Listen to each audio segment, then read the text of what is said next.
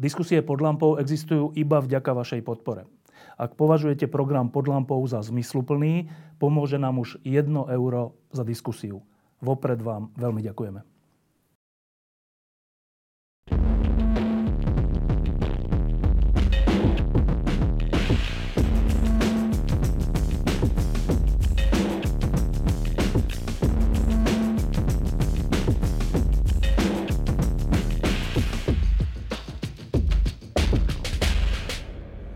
Keď sme v roku 2004, to je 18 rokov dozadu, mm, začínali reláciu pod lampou v slovenskej televízii, tak sme si povedali, že skúsme robiť také diskusie a také, takú reláciu, ktorá není taká tá dovtedy zaužívaná, že mm, ľudia budú sedieť a na také štandardné témy sa budú sporiť, ale že budeme chcieť robiť aj veci, ktoré sú v niečom iné.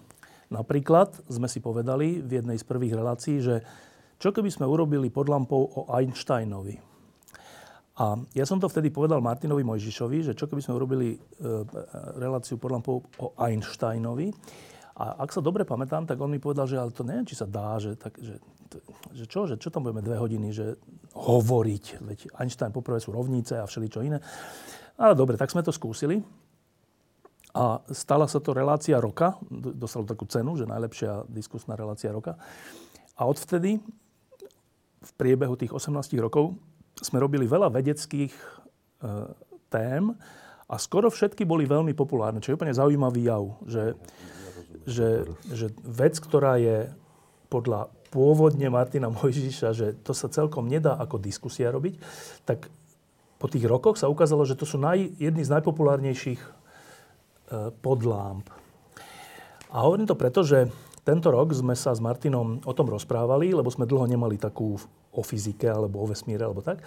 A došli sme k takému rozhodnutiu, že urobíme seriál uh, lámp, ktoré, a, ktoré, v ktorých sa budeme snažiť vysvetliť alebo diskutovať alebo ukázať, aké zázraky uh, sa dejú v kvantovej fyzike, ale nie len v kvantovej fyzike. Okay. A tak uh, prvá moja otázka bola, že tak jak to teda urobíme, že čím začneme a môj návrh bol, že tak poďme po nejakých témach, že neviem, fotoelektrický jav, e, čo je to častica a tak. A Martin povedal, že čo keby sme išli po, po ľuďoch, že, že Planck, Einstein, Heisenberg a, a tak ďalej. A tí všetci niečo vymysleli, takže tým pádom by sme sa dostali aj k tým témam. A trocha sme to nechali tak vo vzduchu a ja, ja doteraz neviem vlastne, že ako ideme to urobiť, tak teda moja prvá otázka na Martina je, že ako to ideme urobiť? Ja myslím, že tým spôsobom, že, lebo e, keď to nejak neohraničíme, tak v prvej relácii sa dotkneme úplne všetkého. A budeme tu 13 hodín no. potom ale.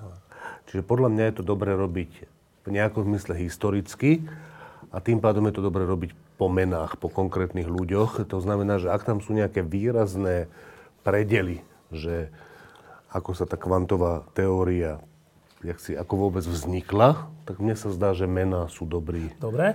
dobrý. A v tom prípade prvé dve Dobre mená... názvy kapitol, alebo ako. Prvé dve mená sú Max Planck a Albert Einstein. Tak e, len aby sme boli uvedení do problematiky, tak úplne, že krátko, že kto boli títo dvaja a prečo práve nich, ich dvoch sme vybrali? E, oni obidvaja boli významní fyzici, ktorí aj keby, aj keby neurobili túto vec, tak, tak sú známi fyzici. E, ale jeden z nich, teda Planck v roku 1900 a Einstein v roku 1905, publikovali také dva články, ktoré sú považované za začiatok celej tej éry kvantovej mechaniky, aj keď to ešte zďaleka kvantová mechanika nebola. E, obidvaja dostali no, svoje Nobelové ceny za tieto články. Eh, aj keď Einstein by bol 100% eh, veľmi, veľmi známy, asi najznámejší fyzik všetkých čias, okrem Newtona, aj bez toho, aj bez toho článku. A Max Planck by asi nebol tak známy, ale stále by to bol akože veľký a významný fyzik. Dobre, a teraz ten, ten Planckov článok sa týkal čoho? Ten Planckov článok, ja som si pripravil, aha, tu to už máme jeden jeden slajd. Ten Planckov článok sa to je týkal... Ten pán? Ten pán je Max Planck, áno. Ináč on sa pôvodne volal, že Marx Planck. On má niekoľko krstných mien a to, to, ktoré sa volalo, že Max, ako skratka Maximilian, tak pôvodne sa volal Marx, čo bola asi skratka od Markus. Ale myslím si, že... Z... Jeho antikomunizmus... To, ne, to, neviem, to neviem, či, ale je to prejav dobrého vkusu. Že mu všetci Dobre, a ten graf je čo? A ten graf je to, za čo dostal tú Nobelovú cenu. Počkaj, tak takto na prvý pohľad, keď sa na to pozriem, to nejaké... čo je na jednej osi? Na jednej osi je akože takto, že e, nechajme, nechajme také prekvapenie u divákov, že nepovieme nič, lebo k tomu sa do 100% dostaneme. Aha, dobre, dobre. Čo je na jednej osi, čo je na druhej. Každopádne e, ľudia, ktorí to poznajú zo science fiction alebo z nejakých filozofických špekulácií, tie, tie veci o kvantovej fyzike, e, to môže byť prekvapenie. Ja myslím, že poučné prekvapenie, že, že to, za čo on dostal Nobelovú cenu, je tento graf, že niečo od niečoho vo fyzike závisí takým spôsobom a nemá to s kvantovou mechanikou e, a s atómami nič spoločné. Dobre. Tak, ako na to ten Planck prišiel. Že, že to ukazuje tú vec, že, že proste nech to má akékoľvek vznešené filozofické a science fictionistické dôsledky, tá fyzika sa deje v celku pri Zemi dosť často a, a dokonca môže, môže ľuďom zdať až nudná porovnaní s tým, aké vzrušujúce sú niekedy no, ale, tie dôsledky. Ak je to také jednoduché, ale že prečo chcem... na to ľudia neprišli hneď potom? To nie je také jednoduché. Ten graf, myslím. Ten graf nie je taký nie, jednoduchý. Nie taký jednoduchý, vyzerá teda aspoň. Ten graf je jednoduchý, akože len to nie je, akože to nie je, ja neviem, krajinka, tri kopce za sebou, ale, ale to je graf v závislosti niečoho od niečoho, naozajstného v tomto svete. A v tom čase, keď na to ten Planck prišiel, tak e, to nikto nevedel, ako to v skutočnosti na tomto svete je.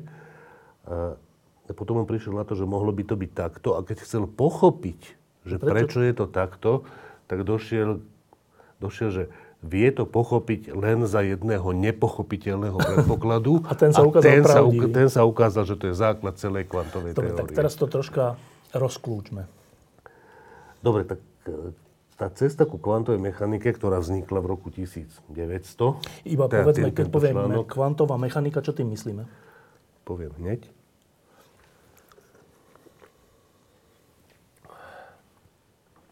Kvantová mechanika, alebo všeobecnejšie kvantová teória, tým myslíme v zásade teóriu malinkých vecí, ako sú atómy, molekuly, elementárne častice, a keď sa pýtame, že čo z tohto sveta je opísané kvantovou teóriou, tak tieto veci. To znamená, že veci veľmi malé na úrovni atómov že a ako menšie, sa správajú? Ako sa správajú, aká je ich fyzika, tak tá je pozoruhodným spôsobom odlišná od toho, aká je fyzika kameňov a pohárov a vody. A Pričom kamene, poháre a vody, voda sú z nich zložené. Sú z nich zložené, áno. To je, to je, akože to je, je to veľmi prekvapujúce. A asi, asi tým je ten Planck tak, taký, taký významný, že to bolo prvýkrát, keď sa to objavilo. Úplne prvýkrát? Prvýkrát, keď sa objavila tá hypotéza, že počkať, že... Že tie malilinké sa nejak ináč správajú? Pričom u neho tie malilinké ani neboli, že akože to nebolo presne založené na tom, že či sú tam nejaké atómy alebo nie. K tomu sa tiež dostaneme. Že, ja, čiže že, on nechcel skúmať kvantové javy a neviem čo také? On nešiel skúmať kvantové javy, lebo o žiadnych kvantových nevedel. javoch sa vtedy nevedelo. Nikto nevedel. Čiže, čiže vlastne kvantová fyzika a všetky tieto častice sa nejakým spôsobom čože zhodou okolností objavili? Takto, že ten, ten svet náš je taký. Áno, ale že ten objav. Ten objav bol taký, že skôr, než sme objavili tie veci na, na úrovni, že sme skúmali... Aj tie atómy sme skúmali na úrovni svetla, ktoré oni vyžarujú, pohlcujú a tak, že e, neskúmalo sa priamo. To až oveľa neskôr sa dari, darilo robiť také veci, že skúmaš priamo skôr, že jednotlivé atómy. A to bolo vždycky sprostredkované. A túto to bolo sprostredkované spôsobom úplne nečakaným. Proste akože, že keď si povieme, že, že čo skúmal ten Planck, keď došiel ku kvantovej, ku kvantovej Fyzike? fyzike, tak on neskúmal toto. Vieš, čo on skúmal? On skúmal, že jak vyzerá svetlo, ktoré ide z tej žiarovky, alebo z tej lampy, alebo... Akože on, jak vyzerá? On skúmal lampu. Teda nie lampu, ale skúmal svetlo idúce z lampy. Čo znamená skúmal svetlo? Že ako keď zažneš lampu, alebo, alebo keď svieti slnko, alebo keď horí oheň, eh, alebo dokonca aj keď sme tu len my, keď tu sú tieto nohavice, tak každá z tých vecí e, vyžaruje nejaké svetlo. Teda nejaké vlne, nejaké vlne, nejakú vlnu? Zatiaľ povedzme, že nejaké svetlo. Však svetlo je vlnenie. To je síce pravda, ale to ešte v tom čase... Sa nevedelo? Aha, dobre. E, bola to jedna z veľmi plauzibilných hypotéz a v zásade v tom čase, v 19. storočí, skoro všetci si mysleli, že e, svetlo sú vlny. Ale Newton napríklad si volá kedy dávno myslel, že svetlo sú častice a Einstein v tom roku 2000, 1905 tiež tá práca znamenala, že počkať, nie sú to tak trochu častice? To, čiže, čiže je to také zaujímavé v tomto. No, uh, Iba, pre, prepáč, teraz pre študentov ale... strednej školy, ja si pamätám, alebo vysokej, že nám hovorili, že svetlo má vlnovo-korpuskulárnu, teda vlnovo-časticovú povahu. Že je to aj častica, aj vlna. Dobre si to pamätám? Niečo také sa hovorí, hej. A to není tak? Uh, ja to nemám veľmi rád, teda ja nemám až tak veľmi rád túto vetu. Nie, že by som veľmi ju neznášal, ale nie je to tak, že by som ju mal veľmi rád. Podľa mňa ona viac zahmlieva, než vysvetľuje, ale používa sa veľmi často. A v nejakom zmysle ten Einsteinov článok z 905. vlastne roku po, akože hovorí niečo také, dá dobre. sa to takto interpretovať. No dobre, čiže to, čo skúmal ten Planck, neboli žiadne atómy ani nič. Skúmal to, jak vyzerá e, svetlo idúce e, z, do zdroja. Z, z nejakého zdroja, z ohňa, z lampy alebo aj z chladného zdroja, ako sú nohavice. Eh, a konkrétne to, čo neviem skúmal, je, že ako je, aké farby sú v tom svetle ako zastúpené. Lebo to, to už znamená, sa vedelo, že, že svetlo má, je, je zloženie z farieb? No to sa, takže, že, že farebne Búha, vidíme, tak. že farebne vidíme, áno, a to je vlastne Newtonov objav, alebo tak, že rozloženie svetla, svetla na jednotlivé, na, na jednotlivé farby. To sa vedelo? Vysvetlenie dúhy je tiež Newtonové. Dobre, a prečo toto Planck skúmal? Uh, dobre, tak ideme, ideme na to, pretože to, to, sa ukáz, to sa ukázalo byť úplne zaujímavý problém, uh, ktorý patril do tej fyziky 19. storočia a nemal nič spoločné s časticami. S časticami a čo je bol ten problém? Poviem hneď, že okolo roku 1860 uh, sa stali to bol, že také úplne prelomové 10 ročie vo fyzike, 860 až 70, čiže 60. roky 19.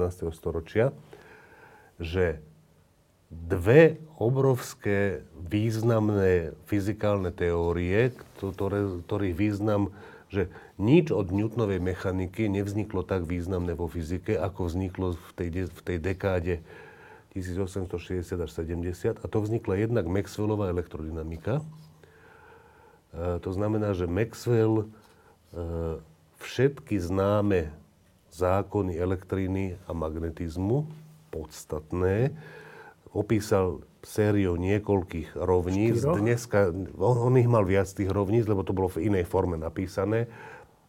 Vtedy to ich bolo, tuším, že 20, ale dnes to zapisujeme v tvare štyroch rovníc. A tam je obsiahnuté nielen, že všetko, čo sa vtedy vedelo, ale všetko okrem vlastností materiálov, akože to, aké vlastnosti má kus drôtu elektrické a magnetické, to nevyplýva z tých Maxwellových rovníc, ale inak skoro všetko, čo, jak sa chovajú samotné elektromagnetické polia, je v nich opísané úplne kompletne.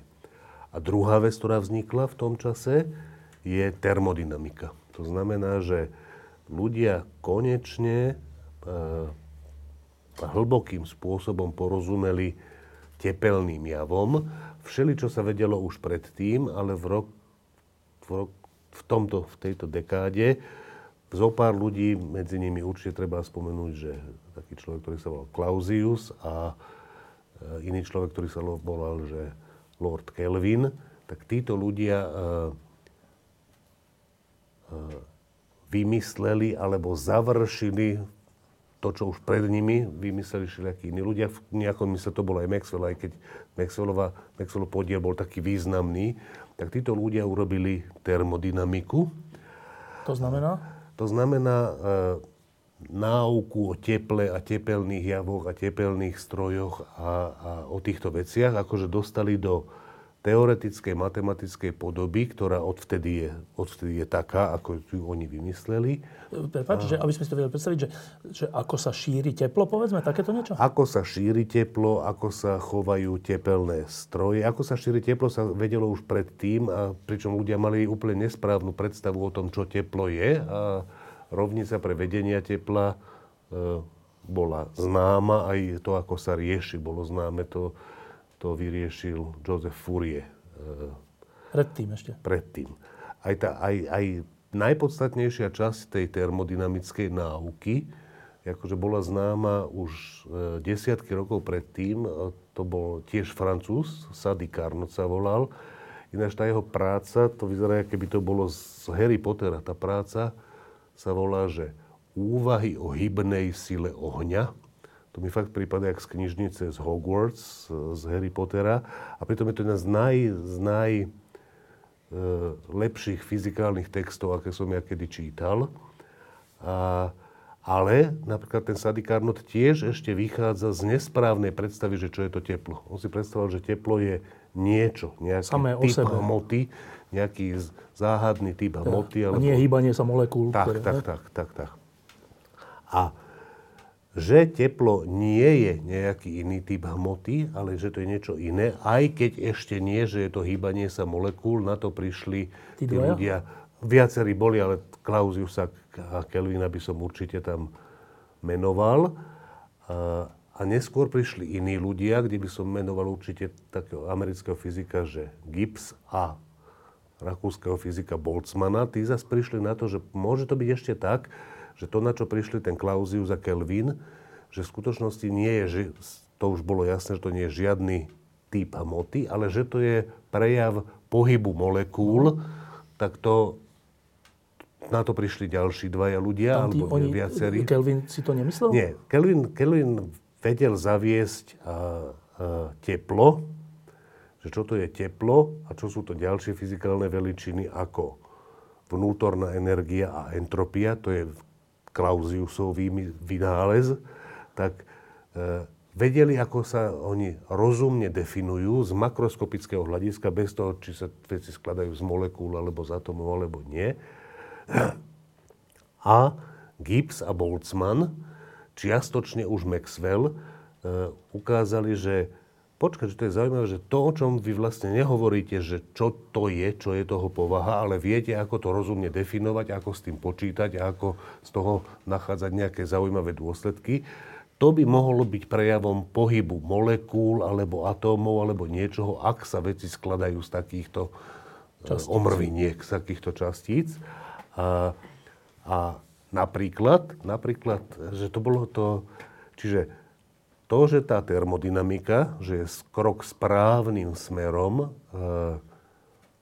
uznávali e,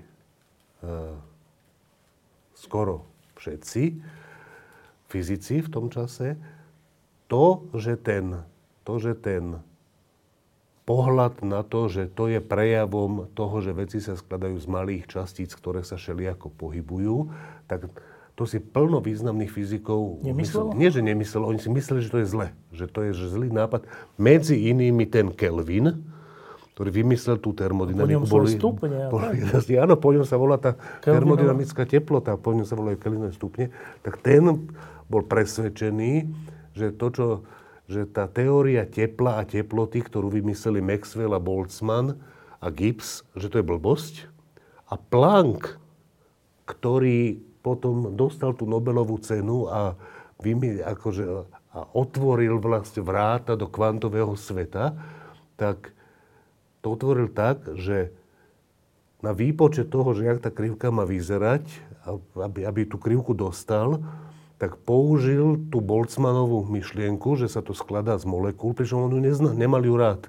On si myslel, že to je zlá myšlienka, ale keďže, keďže tie krivky nevedel nejako inak odvodiť, tak akože v akte zúfalstva, ako to on sám neskôr nazval, tak skúsil tú Boltzmanovú metódu a tak prišiel na to, na, na, na tú vec, za, za ktorú je to teraz taký známy. No a to, čiže, čiže počkaj, čiže povedal si, že najprv bola Maxwellová je, Maxwellov popis dve, elektro... To sú dve rôzne magnetizmu? veci. Maxwellov popis elektromagnetizmu, v rámci ktorého Maxwell ukázal, že keď, ja, keď bude skúmať, ako vyzerá elektromagnetizmus v prázdnom prostredí, vo váku, kde nič nie je, tak mu vyšlo, že on tam bude vyzerať ako nejaké vlny, ktoré sa šíria rýchlosťou svetla. Tak ako náhle na toto prišiel, tak pomerne veľmi rýchlo veľká časť fyzikov prijala, že fúha, tak sa ukazuje, že táto otázka je definitívne vyriešená. To sú tie štyri rovnice teda, aj? A že z tých štyroch rovníc vyplýva, že na tomto svete existujú nejaké vlny, ktoré sa šíria rýchlosťou svetla, no tak čo iné by to mohlo než byť než svetlo. svetlo. Dobre. To znamená, že odvtedy fyzika e, berie ako samozrejmosť skoro, že svetlo je elektromagnetické vlnenie. Dobre. Ale tým pádom sme dostali do ruky, že my môžeme počítať, že my môžeme počítať e, vypočítavať nejaké veci týkajúce sa svetla tak, že použijeme tie Maxwellové rovnice týkajúce sa elektriny a magnetizmu a z nich môžeme robiť úplne presné a spolahlivé výpočty týkajúce sa svetla. To dovtedy... Dobre, aj dovtedy sa dali robiť nejaké výpočty v optike, ale toto významne rozšírilo e, tie možnosti, že čo všetko sa dá vypočítať a čomu všetkému vieme rozumieť. Dobre, a k tomu tá termodynamika? A k tomu tá termodynamika znamenala toto, že aha, že to, jak svietia tie lampy, keď sme pod lampou, alebo to, jak svietia hviezdy, jak svieti slnko, jak svieti oheň, jak svieti zápalka, jak síce nesvieti, ale nejaké tepelné žiarenie vyžaruje radiátor, že to všetko súvisí s zasa s teplotou tých vecí. Inak vyžaruje horúca vec, inak vyžaruje studená vec, inak vyžaruje ešte horúcejšia než horúca. A teraz e, tým sa otvorila zaujímavá oblasť fyziky, že ako súvisí vyžarovanie jednotlivých vecí, ako je oheň alebo slnko, s ich teplotou. A o tomto sa nevedelo nič a zrazu tým, že, zrazu tým, že ľudia dostali, že ľudia rozumeli tepelným javom a že rozumeli, e, svetlu. A že rozumeli svetlu ako elektronickému vlneniu, tak zrazu existovala možnosť pri, pre tých, pri najmenšom pre tých najšikovnejších fyzikov vypočítavať nejaké veci, ktoré dovtedy... Iba sa tak tušili. A dokonca sa, do, dokonca sa áno, nejak, dobre. A, to znamená, tá základná, základná vec, ktorá, ktorá, e, ktorú ľudia chceli vedieť v tom čase, bola takáto. Napíšem sem nejaké symboly a skúsim ich vysvetliť, že rho ako funkcia lambda a t. Toto písmeno, grécke písmeno rho, je, že hustota energie, že to, takto by som povedal, že toto, táto funkcia opisuje, že koľko vyžaruje tá vec s takouto vlnovou dĺžkou lambda, keď má teplotu T. To znamená, že táto funkcia by mala opisovať pre nejaké teleso, že keď má teplotu takú a takú, koľko vyžaruje svetla v zelenej farbe, koľko vyžaruje svetla v modrej farbe, koľko ďalej? vyžaruje svetla v infračervenej. A keď má vyššiu teplotu, tak zase koľko? Nie, to, áno, že pre každú teplotu, pre každú teplotu mám dostať nejakú krivku a tie krivky, ktoré sú tu nakreslené, to sú, že to, to je to, čo si sa pýtal. To je, že pri rôznych teplotách, tam je to, že T1, T2, T3, čiže pri rôznych teplotách... Toho zdroja? Toho zdroja. Ako závisí to, koľko vyžaruje od vlnovej dĺžky. Pri ktorej vlnovej dĺžke vyžaruje viac, pri ktorej vlnovej dĺžke vyžaruje menej a tak ďalej. Čiže ešte sedliackým jazykom, že keď je zdroj, napríklad žiarovka, ano. má nejakú teplotu, neviem ano. akú, akú má teplotu? 500 stupňov, neviem koľko. Stovky stupňov až. Tak vyžaruje nejaké, nejakú energiu, čo my vnímame, svetlo, teplo, neviem čo. Áno, áno. Keď je ten zdroj ale slnko, ktoré má 5000 stupňov, áno. tak intuitívne sa mi zdá, že vyžaruje viac energie, nie? To je asi Áno. pravda. Čiže miera energie je to grécke písmeno, že koľko energie. Koľko Áno? energie, ale to, to, toto nie je len, že celková energia, toto je, že koľko energie on vyžaruje v, v žltom, ako žlté každom svetlo. možnom. Áno, áno, áno, áno, presne tak. Čiže, presne. čiže a, a platí teda, že čím väčšia je teplota toho zdroja, tak tým viac, všeobecne, tým viac energie vyžaruje a my tu vieme ešte aj zistiť, že a ako ju vyžaruje v jednotlivých frekvenciách. To, nevieme, či, vie- to neviem, či vieme zistiť, ale to bola tá otázka, že, že ako vyzerá táto funkcia. Pre slnko, ako Dobre, vyzerá a pre túto žiarovku. otázku si polo... to si napísal preto, že túto otázku si položil Max Planck. Nie, tú otázku si položili ľudia pred ním a Max Planck na ňu konečne našiel odpoveď. A prečo bola táto otázka vlastne zaujímavá? E, preto, že napríklad, e, napríklad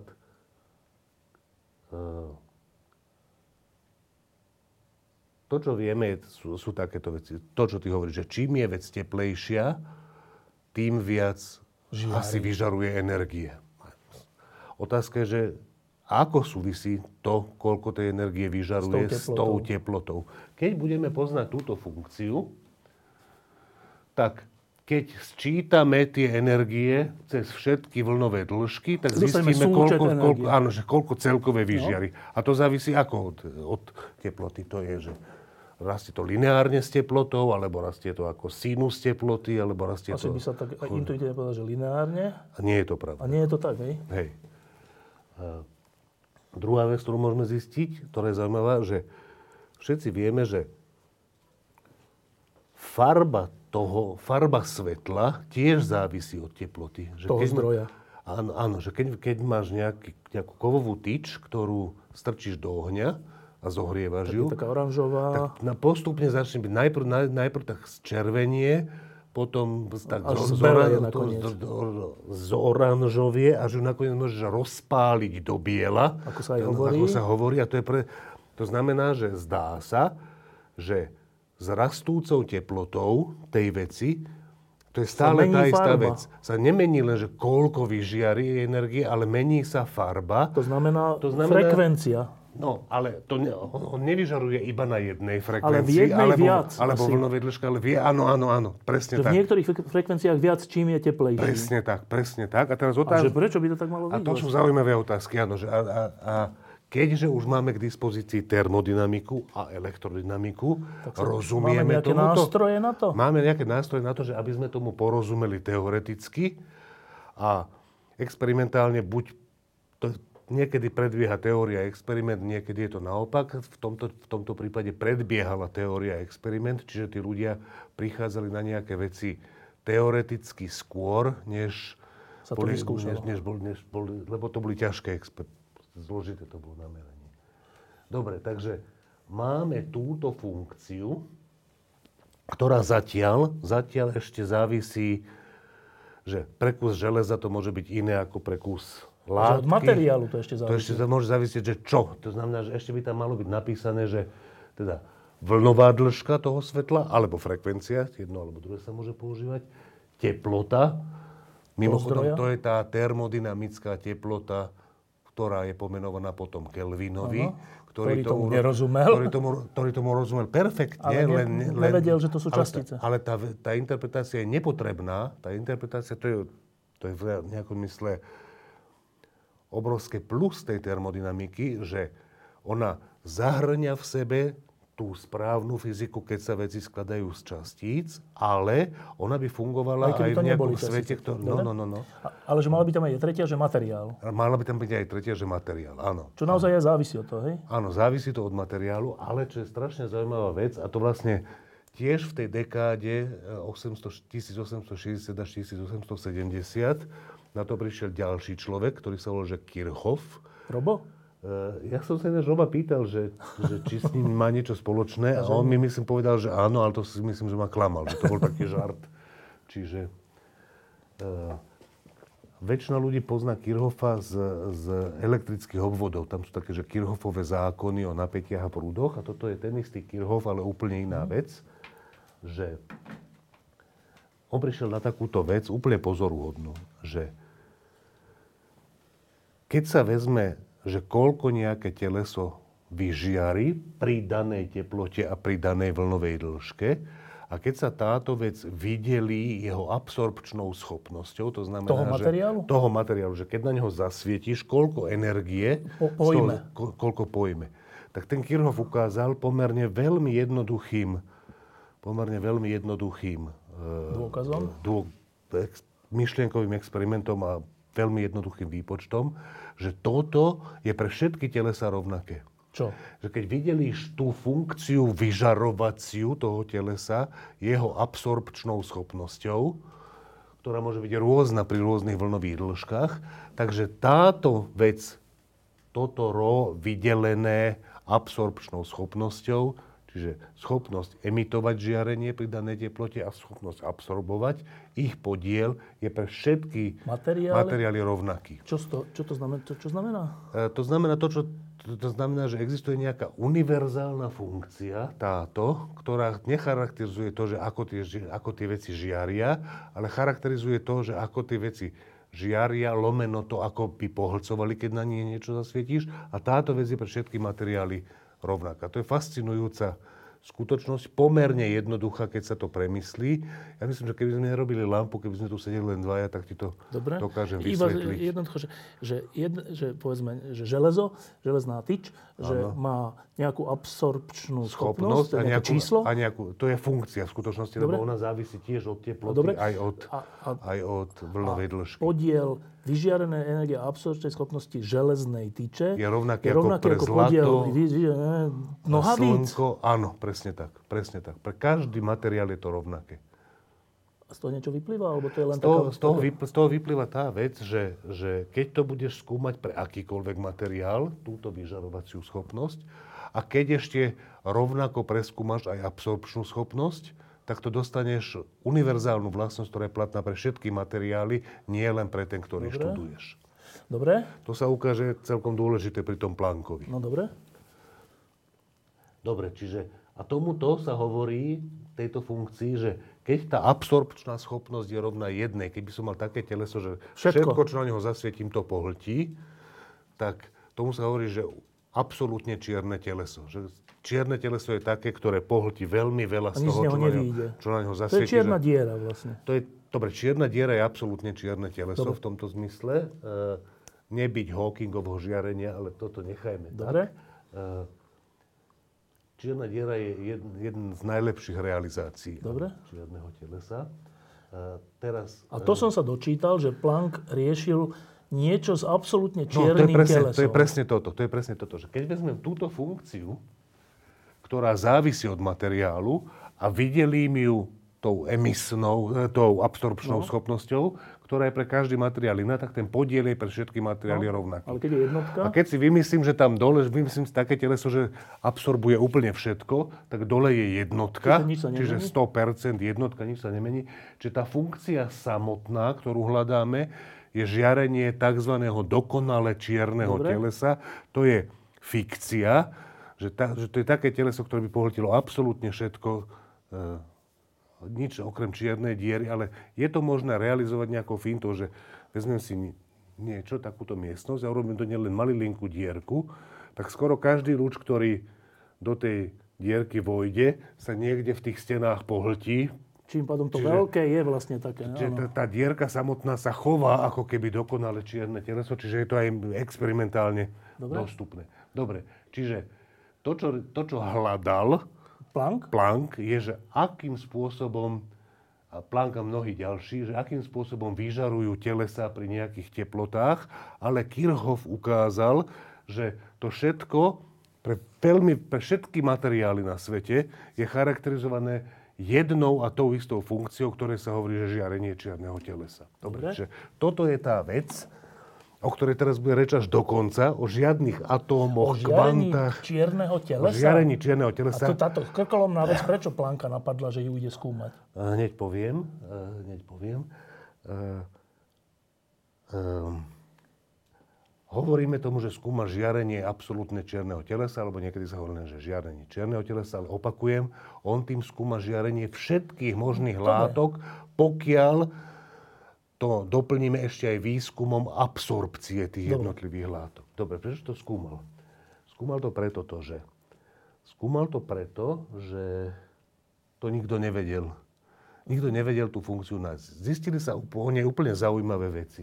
Napríklad e, Boltzmann, už spomínaný, zistil, že predtým to zistil jeho, jeho e,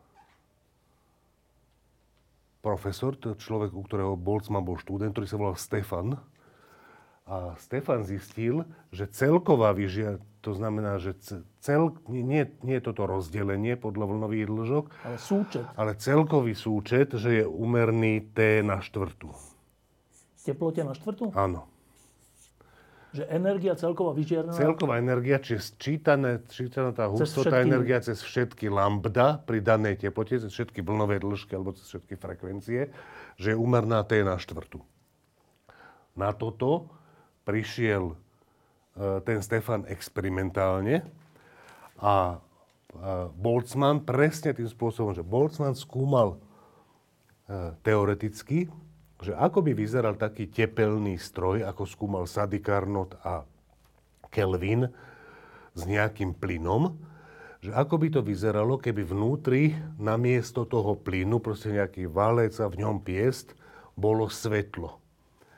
To svetlo mal opísané Maxwellovými rovnicami, čiže vedel úplne presne vypočítať, že ako by vyzeral taký bizarný pracovný tepelný stroj. Kde nebol plyn? Kde by nebol vnútri plyn, ale svetlo.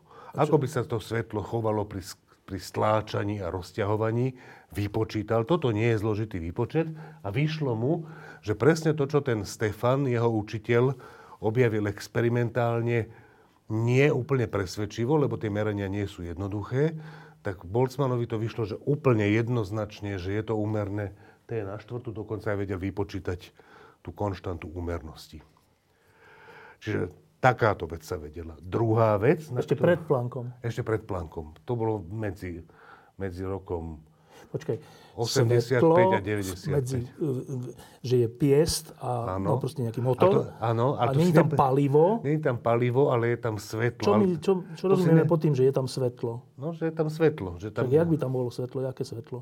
No svetlo, normálne. Čo tam je žiarovka, alebo? Nie, tak, že, tak povedzme, že to má všetko zrkadlové steny. Že sa tam odráža takto no, svetlo. No, no, no, no, napríklad. A teraz? Stláčaš to? Stláčaš to, alebo rozťahuješ to pomaly a skúm, skúmaš, teda vy, je, teoreticky no. výpočtom, že ako sa menia vlastnosti toho svetla v tom tom, v tom cylindri, v tom cylindri s tým piestom. Ešte raz to si nepredstavujeme, že takto má fungovať nejaký ja motor. Rozumiem, ale že teoretická úvaha. Teoretická úvaha a výsledok je, že zistíš, že keď má teleso nejakú teplotu... V tomto prípade teleso je svetlo? Uh, keď nie, teleso je ten, ten, ten cylinder s tým, s tým piestom, ktorý, ktorý, okay. ktorý musí byť v tepelnej rovnováhe s tým svetlom, ktoré tam je takže hustota energie je úmerná T na štvrtú. Mimochodom, odtiaľ vieme, z takých veci vieme, že keď my zmeráme, koľko energie k nám ide zo Slnka, zistíme, že koľko energie ide na meter štvorcový, vieme, ako ďaleko je Slnko, čiže vieme, že koľko ten meter štvorcový je z celej sféry okolo, okolo Slnka, tak z toho vieme, akú má, akú má Slnko teplotu. Z týchto rovníc že vieme, vieme, vieme odmerať energiu, aká sem dopadá, vieme tým vypočítať veľmi ľahko energiu, celú, aká, energiu? celú energiu, ktorú Slnko vyžaruje. A z toho, akú energiu vyžaruje, Vypočítame jeho vypočítať, teplotu. Ešte potrebujeme poznať tú konštantu, ale tu ten Boltzmann tiež našiel. To znamená, že z toho vydelíme toto konštantou, odmocníme, urobíme štvrtú, štvrtú odmocninu urobíme a, a dostaneme teplotu Slnka. Tak, tak vieme teplotu Slnka, tak vieme teplotu Dobre. hviezd. Čiže toto je že úplne úplne dôležitý, dôležitá vec, napríklad pre astronómiu, eh, alebo aj pre meranie horúcich vecí, že keď máš rozpálené železo, tak spôsob, akým sa meria jeho teplota, je, je toto. toto. Alebo ešte, ešte niečo trošku iné, ktoré s tým hneď súvisí, hneď si to povieme. A, a e, nepreložíš k tomu väčšinou teplomer, lebo, lebo málo je, teplomerov to vydrží také, také obrovské teploty. Dobre, čiže na to, toto je Boltzmann, alebo Stefan Boltzmann, čo sú dvaja. Uh, pričom Boltzmann je z Viedne a ist aus Wien. A ďalší človek, ktorého chcem spomenúť, je Vín, ktorý je ale ktorý ale nie je z Viedne. A to je ďalší človek, ktorý urobil takú vec, že tiež skúmal to ako Boltzmann, taký bizarný stroj, že vnútri ako pracovný materiál je svetlo a nie nejaký plyn. A e, on tam zvážil ešte také jemnosti, že keď sa ten plyn pomaličky pohybuje, tak keď sa to svetlo odráža odtiaľ, tak dochádza k Dopplerovmu javu, že príjimač alebo vysielač, keď sa s nejakou, frek- s nejakou hýbe, rýchlosťou hýbe, tak, sa tak frekvencia. frekvencia sa Dobre. mení a zarátaním, teda? zarátaním takýchto jemností prišiel na takú vec, že... Počkaj, teraz musím zobrať ťahák, aby som si pozrel, v akom... Som si to napísal v nejakom vhodnom tvare. Dobre, takto. Že keď vynásobíš túto neznámu funkciu lambda na piatu, takéto vysoké mocniny sa tam vyskytujú, tak to, na čo prišiel ten vín, je, že toto je funkcia nejaká, stále neznáma, ale iba súčinu lambda krát t. To znamená, že on prišiel na takúto vec skúmaním znova tohto bizarného zariadenia a uvažením Dopplerovho javu, e, ktorý väčšina divákov lampy asi pozná z takej exotickej veci, ako je červený posun pri rozpínaní vesmíru. Vieme, no. No, no, no. Uh, ale to, na čo on prišiel, takáto vec, že toto RO závisí od dvoch rôznych fyzikálnych veličín, vlnovej dĺžky svetla a teploty, čo sú úplne odlišné veci. A ten Wien prišiel na takúto vec, že keď túto funkciu, keď tá, túto vec, ktorá závisí od dvoch fyzikálnych veličín, vynásobím z jednou z nich na piatu, tak čuduj sa svete, výsledok už nie je funkcia dvoch premenných, ale iba jednej premennej lambda krát t. Čiže... Ja, naj... je krát, tam to Áno, áno, tu, tuto je krát. Tuto je krát a tuto je čiarka. To znamená, že najprv ten Kirchhoff ukázal, že pre všetky telesa, ktoré vyžarujú, je nejaká univerzálna funkcia rho lambda t, že každé z nich, keď je vydelené svojou absorpčnou schopnosťou, eh, vždy to malo byť vydelené absorpčnou schopnosťou. Ak som tu niekedy povedal, že je to vydelené emisnou schopnosťou, Nie, tak to, to, to mi preskočil ano. jazyk. Uh, takže je nejaká univerzálna funkcia RO, ktorá sa nazýva žiarenie čierneho telesa. A teraz ten vín ukázal, že táto funkcia má tú vlastnosť, že tá funkcia dvoch úplne premenných. odlišných fyzikálnych veličín, dvoch premenných, po vynásobení jednou, z nich na piatu, je už potom len funkcia jednej premennej. Či to znamená, že keď vezmem nejaké lambda a nejaké t, a keď vezmem úplne iné lambda a úplne iné t, ale také, že ich súčin je taký istý ako predtým, tak dostanem tú istú hodnotu. Dobre, a z toho plynie? A z toho plynie, predstav si všeličo, mimo, mimo iného takáto vec, že, že lambda maximálne, to znamená, to je vlnová dĺžka, pri ktorej najviac vyžaruje. Dobre. To znamená, že toto to je, to, tá vec, ktorá hovorí, že akú to, to bude mať je biele, Povedzme. Áno, áno, že keď je červené, keď je oranžové a tak ďalej. E, keďže to nie je tak, že to žiari iba v jednej vlnovej dĺžke, ale v niektorej najviac, tak to, v ktorej vlnovej dĺžke to žiari, žiari najviac, ktoré väčšinou určuje farbu toho, akú vnímame, krát teplota toho telesa, že toto je konštanta. Toto, táto vec, ktorá, ktoré sa hovorí, že vínov posunovací zákon, vyplýva z tohto tu. Zase je to dobre, trošku dobre. matematiky, ale to je... Každopádne, toto, toto nám hovorí, že nie len, že, nie len, že vlnová dĺžka, kde to vyžaruje najviac, je taká, že je nepriamo úmerná teplote. Čím je väčšia tam, tým musí byť nižšia, tak, a, je, že to, aby to áno, bolo konštantné. Áno, áno, áno, áno. Alebo keby sme to napísali cez frekvencie, tak tá frekvencia ide do menovateľa, čiže pomer medzi frekvenciou maximálnou, čiže v nejakom mysle farbou toho, jak to žiari a teplotou je, konštantný. Je, je konštantný, čo ešte raz hovorí, že to, nám, to, to je to úplne v súlade s tou vecou, že čím je niečo horúcejšia vec, najprv to vôbec nevidíme, to žiarenie nevidíme, lebo je v tzv. infračervenej oblasti. Čiže toto RO, hops,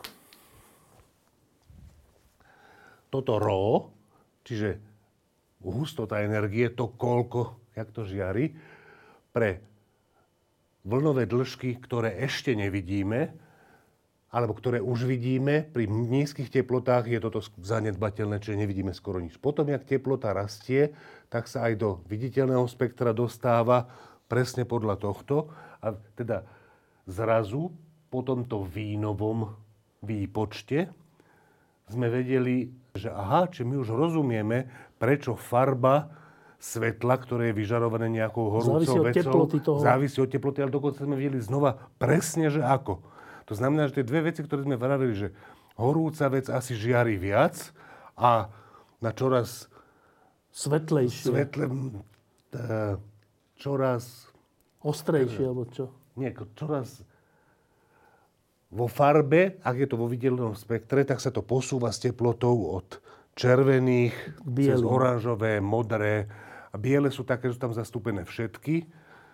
A, áno, čiže ide to v skutočnosti k bielým, nejde to k ultrafialovým, lebo, lebo hm, tento interval toho viditeľného svetla je, je proste pokrytý mnohými, mnohými. E, toto je veľké pre mnohé farby spektra a tým pádom dostanem biele svetlo. Dobre, obidve tie veci, ktoré poznáme zo skúsenosti, sa zrazu urobili v, v rovniciach. Zrazu sa, zrazu sa objavili v rovniciach a v rovniciach sa objavili nielen, že je to tým vyššie, čím je vyššia teplota, ale že jedna z tých vecí ide ako T na štvrtú a druhá z tých vecí ide tak, že súčin je konštanta, čiže samotná táto vec ide ako konštanta lomeno T, čiže je to nepriamo úmerné T. Čiže, čiže to, čo, to, na čo prišli Boltzmann a Wien, bolo Popis našej skúsenosti. Popis našej skúsenosti a jeho porozumenie kvantitatívne, to, čo sme kvalitatívne vedeli, čo vedel každý kováč z kováčskej dielne, tak tuto to teraz bolo, to znamená, že tým, týmito dvoma vecami prudko narástla potreba alebo chuť vedieť, aká je táto funkcia. Alebo aká je táto funkcia. To je to isté, keď poznáš jednu, poznáš druhú. To znamená, že to, ako na to prišiel, to, to že Planck skúmal túto vec, je teraz, hádam, prirodzenejšie. Že to je fyzikálne zaujímavá vec.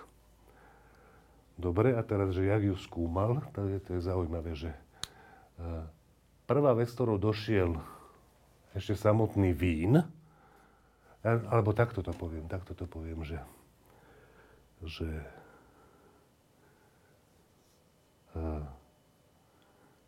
Dobre, teraz dojde taká časť o dvoch lordoch britských. Jeden z týchto lordov, Lord Raleigh, prišiel na to, že znova, keď znova použije Maxwellové rovnice a termodynamické, termodynamické rovnice, Kelvinové napríklad, tak dostal, že táto funkcia je takto jednoduchá. Že to je lambda krát t. Toto znamená rovná sa.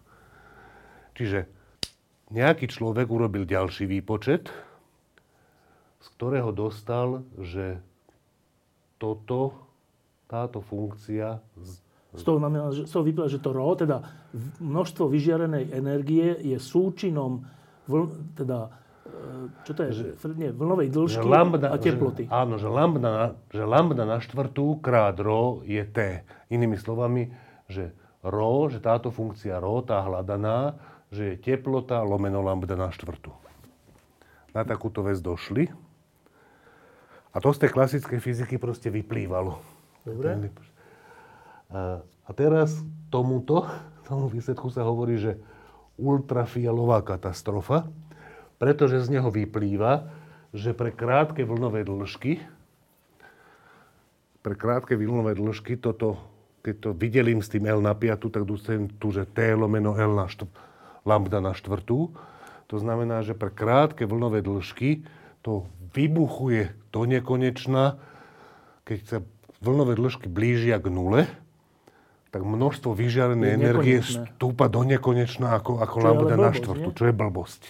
A tomu sa teda hovorilo, že fúha, takže teraz sme dospeli do takejto situácie, že máme perfektnú elektrodynamiku, máme perfektnú termodynamiku. termodynamiku.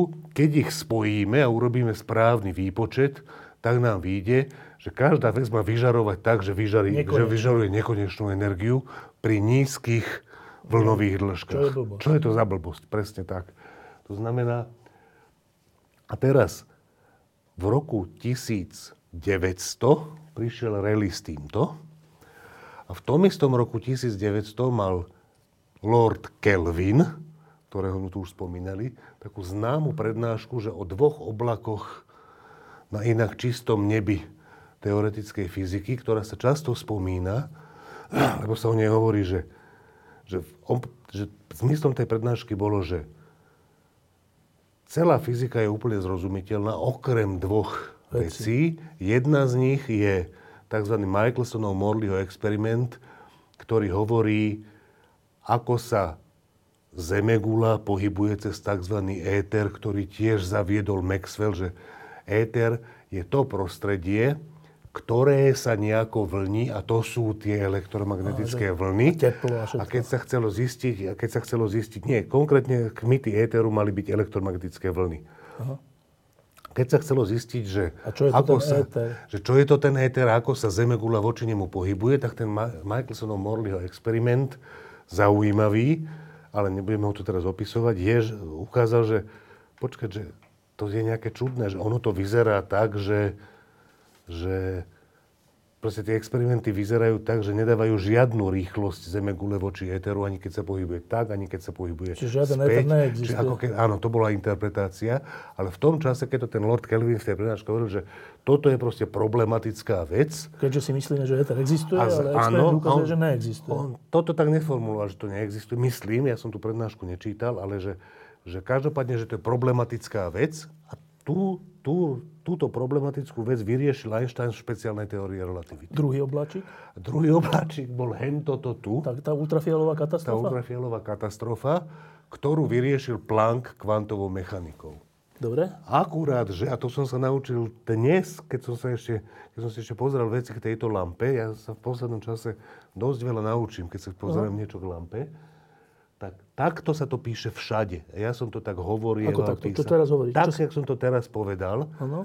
A není to celkom pravda, čo je vidno z toho, že ten Lord Kelvin mal tú prednášku v roku 1900, ktorá sa strašne cituje. Dva obláčiky na fyzike 19, na 19. storočia. Tak on mal tú prednášku v apríli. Kdežto ten Lord Rayleigh publikoval túto svoju vec, že lambda T v júni Čiže on nemohol roku. vedieť o tom druhom obláčiku. Ne, nemohol vedieť. Teda on vedel o tom druhom obláčiku, tá prednáška naozaj bola o dvoch obláčikoch, ale ten druhý obláčik bol nebol ultrafialová katastrofa, lebo vtedy od nej nikto bol? ešte nevedel. Bola to vec, ktorá s ňou veľmi úzko súvisí, veľmi úzko súvisí. Mimochodom, bola to vec, že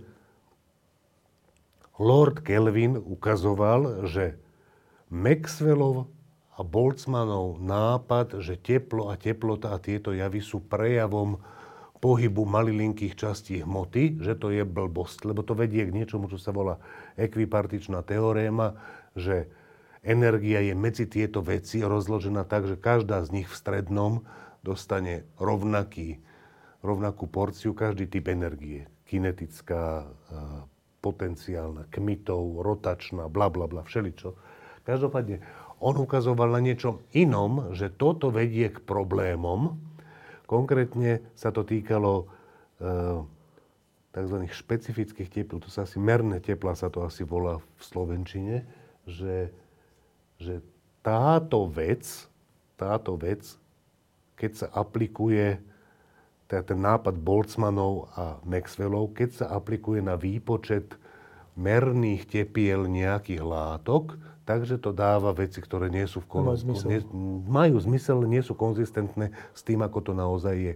Čo mimochodom dnes vieme, že mal pravdu A to kvôli tomu, že tam vstupuje do hry kvantová mechanika. Dobre.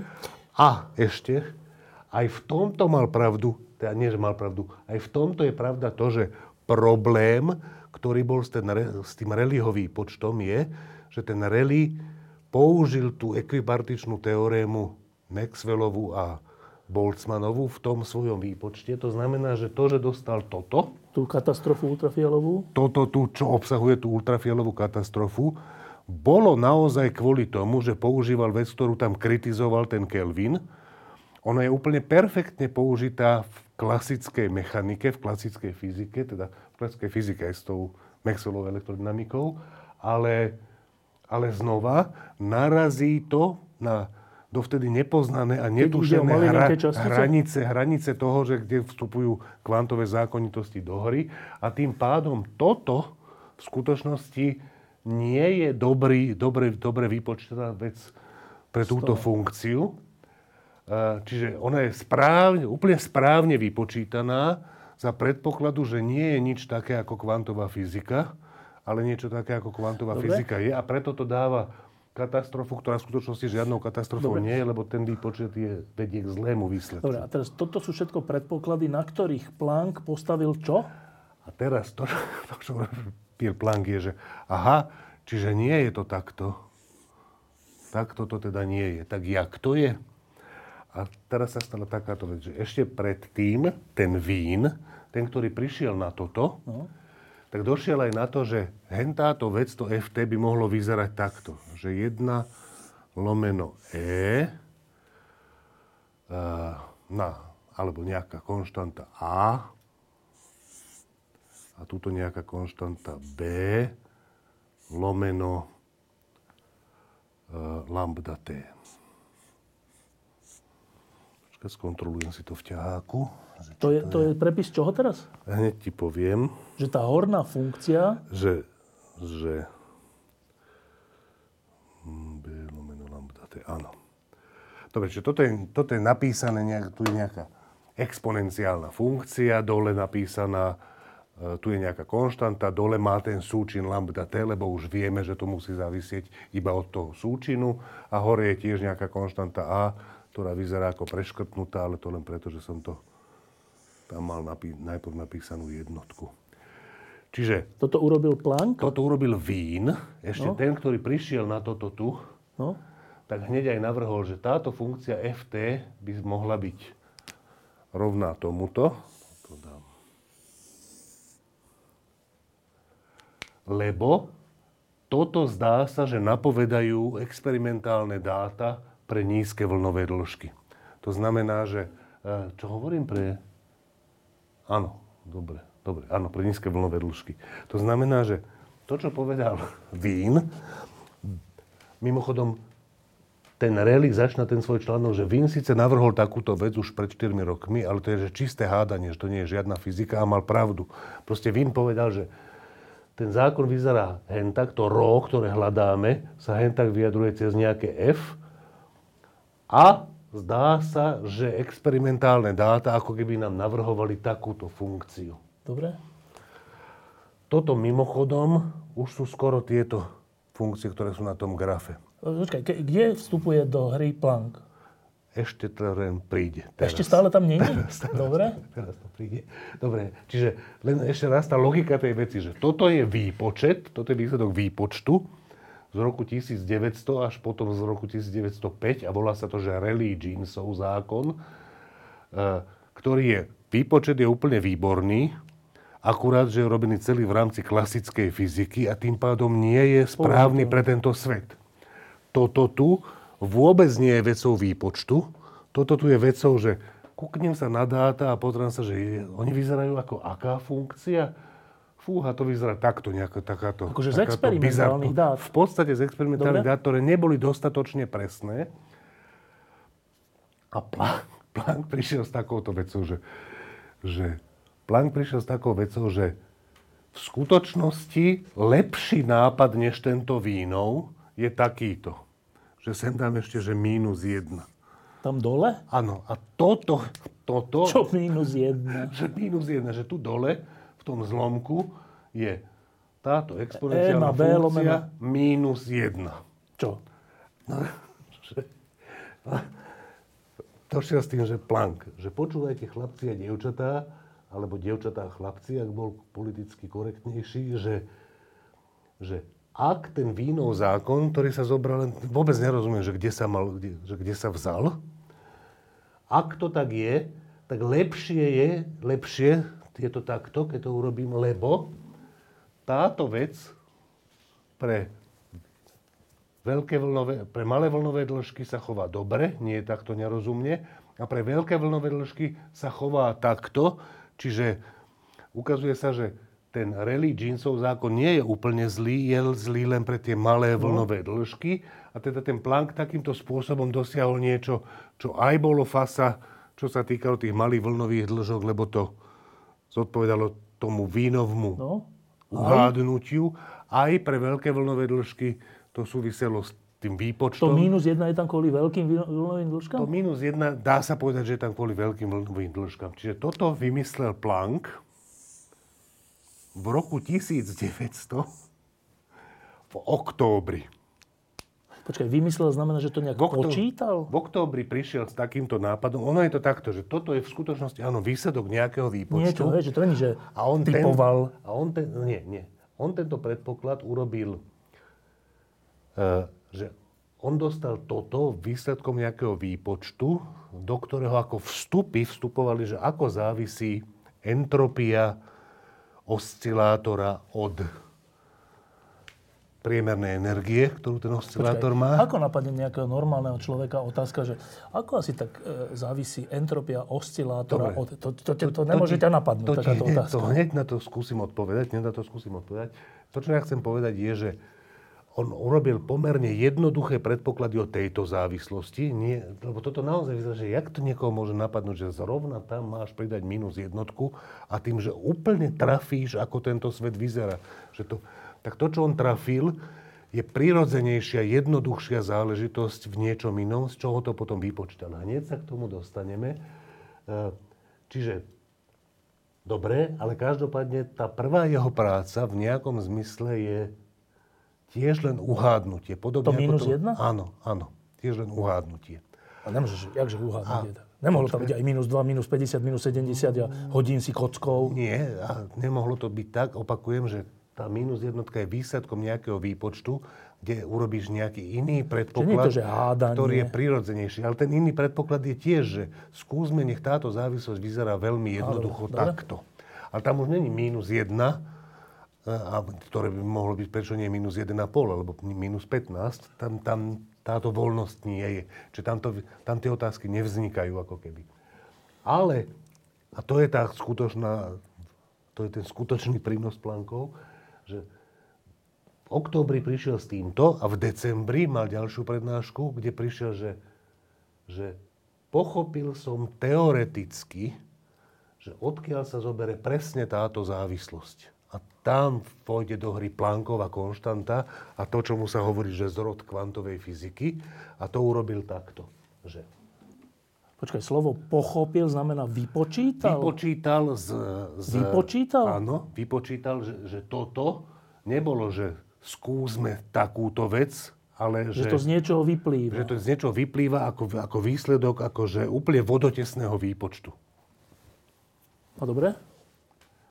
Vodotesný výpočet bol takýto, že dobre, chcem vypočítať, ako nejaká látka vyžaruje to svetlo. Aká látka?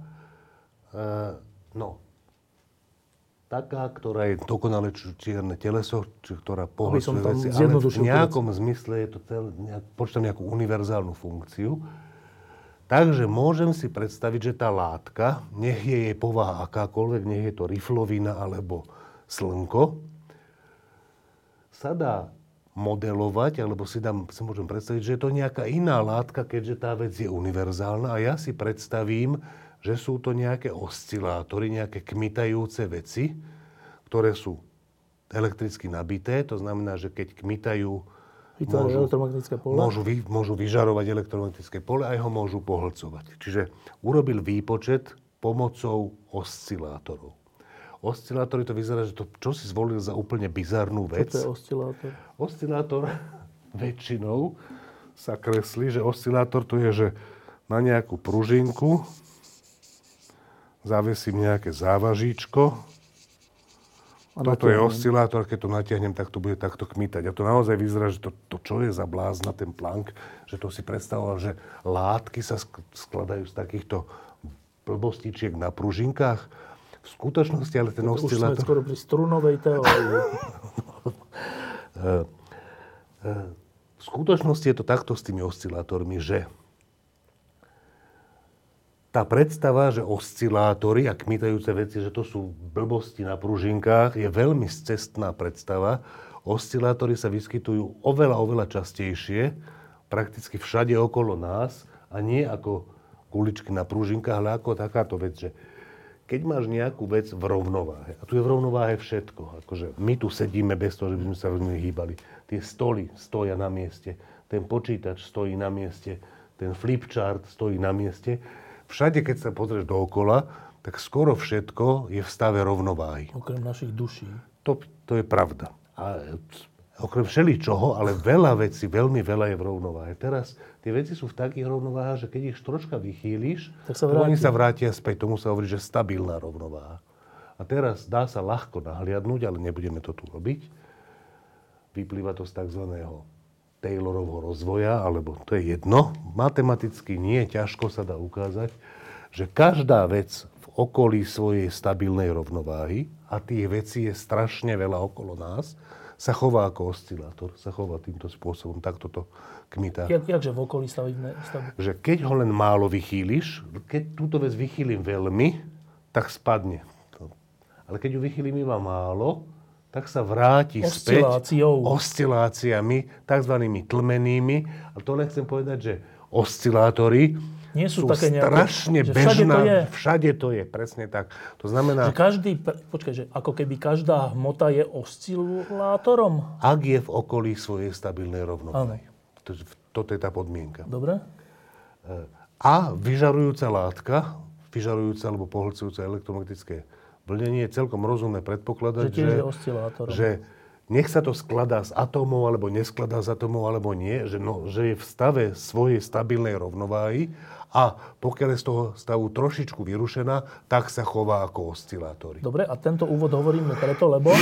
Lebo tento výpočet tohto tu urobil Planck na základe predpokladu, že látka, je oscilátor. že látka sa skladá z oscilátorov. A tento predpoklad prečo napadol? lebo oscilátory sú všade okolo nás, všetko Ako takto, okolo... týmto áno, áno, sedliackým áno, spôsobom? Predpoklad, áno, áno, áno. Dobre, dobre. Tak toto som nikdy nečítal, ale predpokladám, že tak ako aspoň časť fyzikov vie, že oscilátory nie sú dôležité kvôli tomu, že by sa nejak často vyskytovali bl- kuličky na pružinkách. Oscilátory sú také dôležité. Hmoty. Oscilátory sú tak dôležité preto, lebo veľmi často sa okolo nás vyskytujú veci, ktoré sú v okolí svojej stabilnej rovnováhy. Skoro že vždy, nie? Že veľmi... Skoro vždy, presne tak. A to znamená, že skoro všade okolo nás sa vyskytujú nejaké kmitajúce systémy, ktoré sa kmitaním vracajú do tej rovnováhy a preto je rozumné to predpokladať aj o týchto Dobre, a keď toto urobil? A keď toto urobil, tak takmer už dostal túto vec, akurát, že, akurát, že, uh, akurát, že tam bola jeden zádrhel a to bol vznik kvantovej fyziky, ten zádrhel. A ten zádrhel vyzeral takto, že on potreboval, on nepo... Počkajte, zase iba to uvedom, že to, čo sme dovtedy hovorili, že všelijakí ľudia na všeličo prišli, čo sa týka tepla, vyžarovania a všeličo. Áno, áno. Až nakoniec prišli k hentej rovnici tej A, to nepodarené A lomeno, áno. neviem čo, mínus 1. Áno. Všeličím to, na to prišli.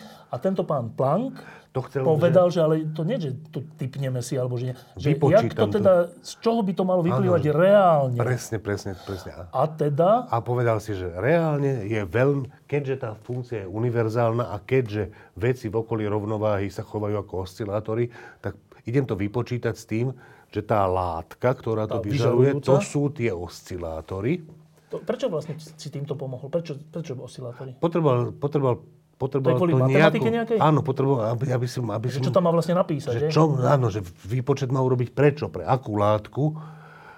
Nebola známa štruktúra látky atomárna v tom čase, to znamená, že toto je bol veľmi rozumný, univerzálne platný predpoklad.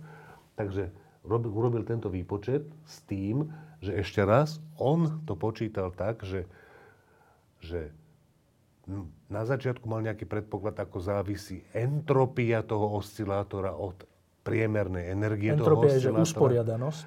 Áno? Dobre. E, e, áno aj nie.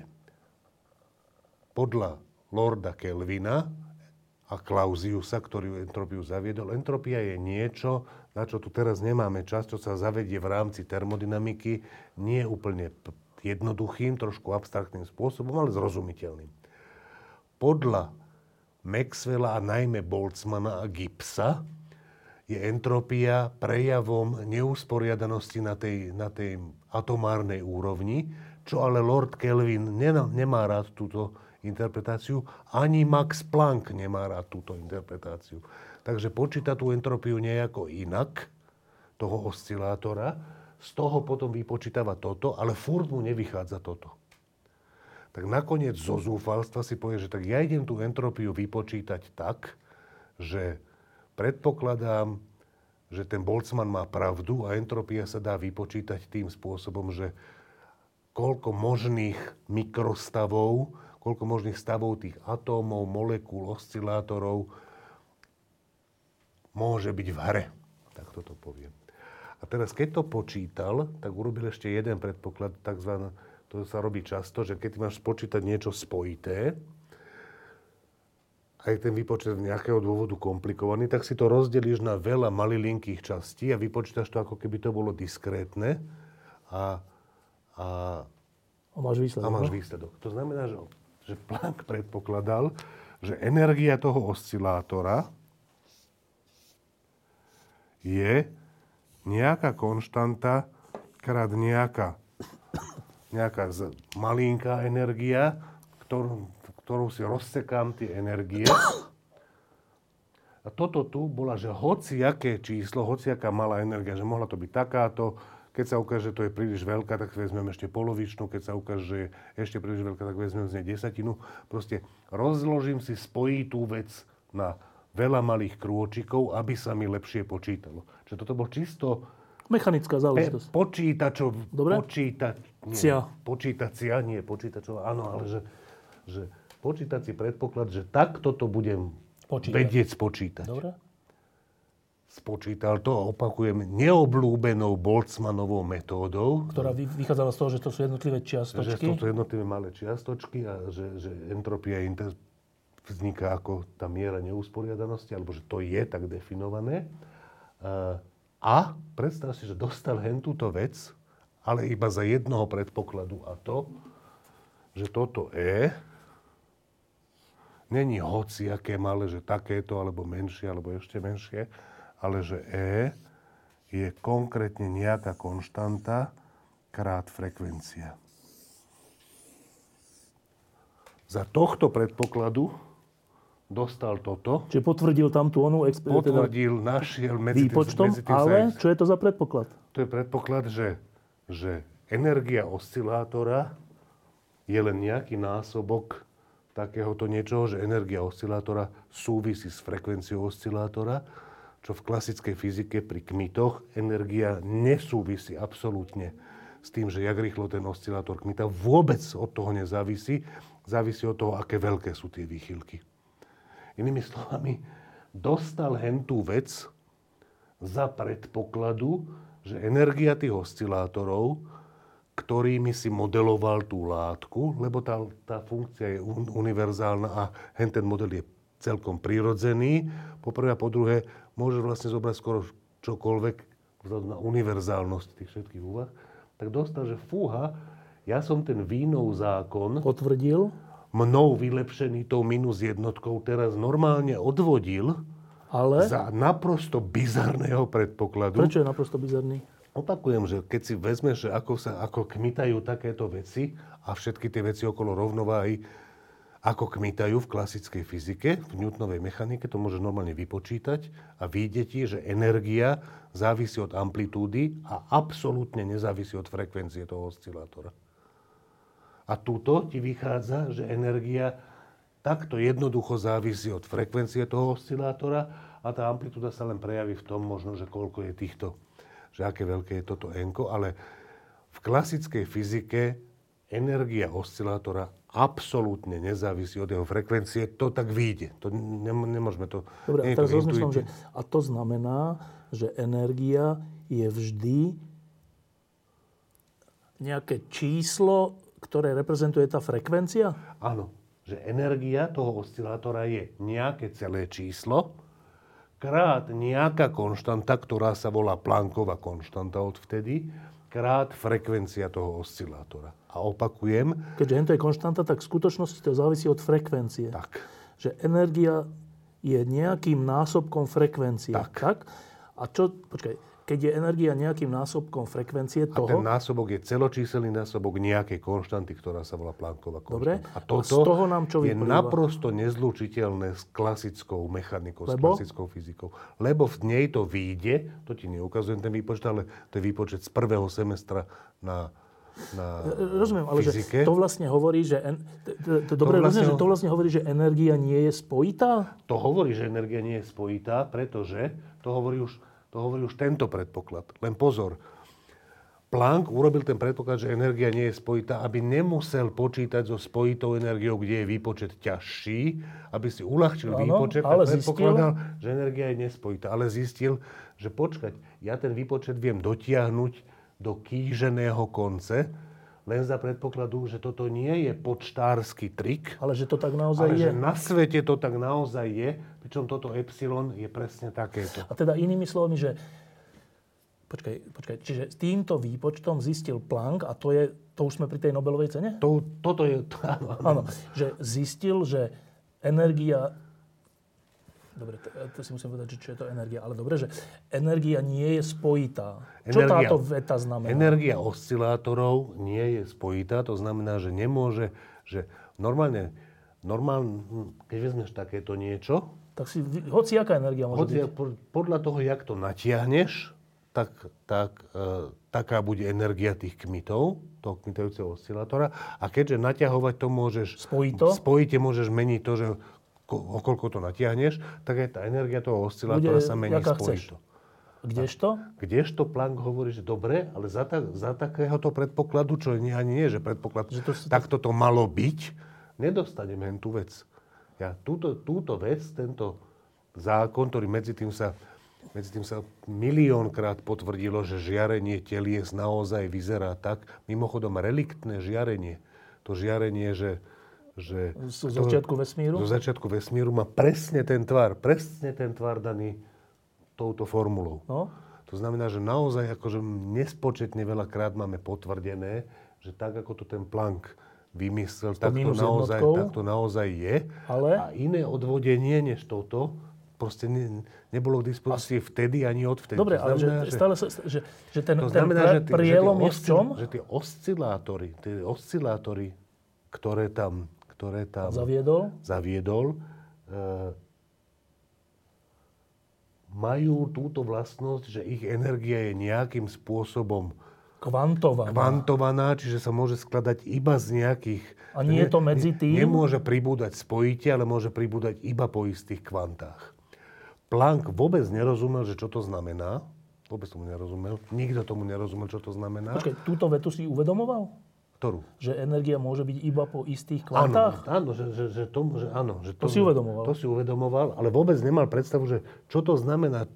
Len vedel, to, to si bol istý podľa mňa od začiatku, že prišiel na niečo... Čudné. A významné. Že to je, že to proste, že to, že to hovorí o tých oscilátoroch, ktoré sú v tých látkach.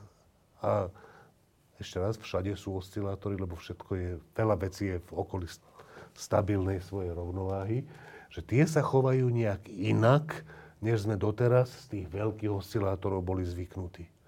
To, toto si uvedomoval, že, že proste hentá vec sa nedala získať nejako inak. On vyskúšal veľa slepých uličiek, toto viedlo perfektne, nádherne k cieľu, všetko ostatné k tomu neviedlo. Čo on vedel, že prišiel na niečo vážne, ale že... Že čo to znamená? Čo to je, jak to je, akože to, to, tomu bolo nejasné. A interpretáciou toho, že čo to je s inou, než mal Planck, došiel Einstein o 5 rokov, ale ja myslím, že to už by sme nechali na budúci raz. Na budúce, ale ešte toto, do, toto mi dojasníte. No? Že On dostal za čo Nobelovú cenu? On dostal Nobelovú cenu za to, že prišiel na to, že keď chceme popisovať vlastnosti látok, hmoty, hmoty tak pri nie, v niektorých situáciách, a prvá situácia, ktorá sa objavila, bola, kde by to málo kto čakal, že skúmam, ako hmota vyžaruje, vyžaruje teplo.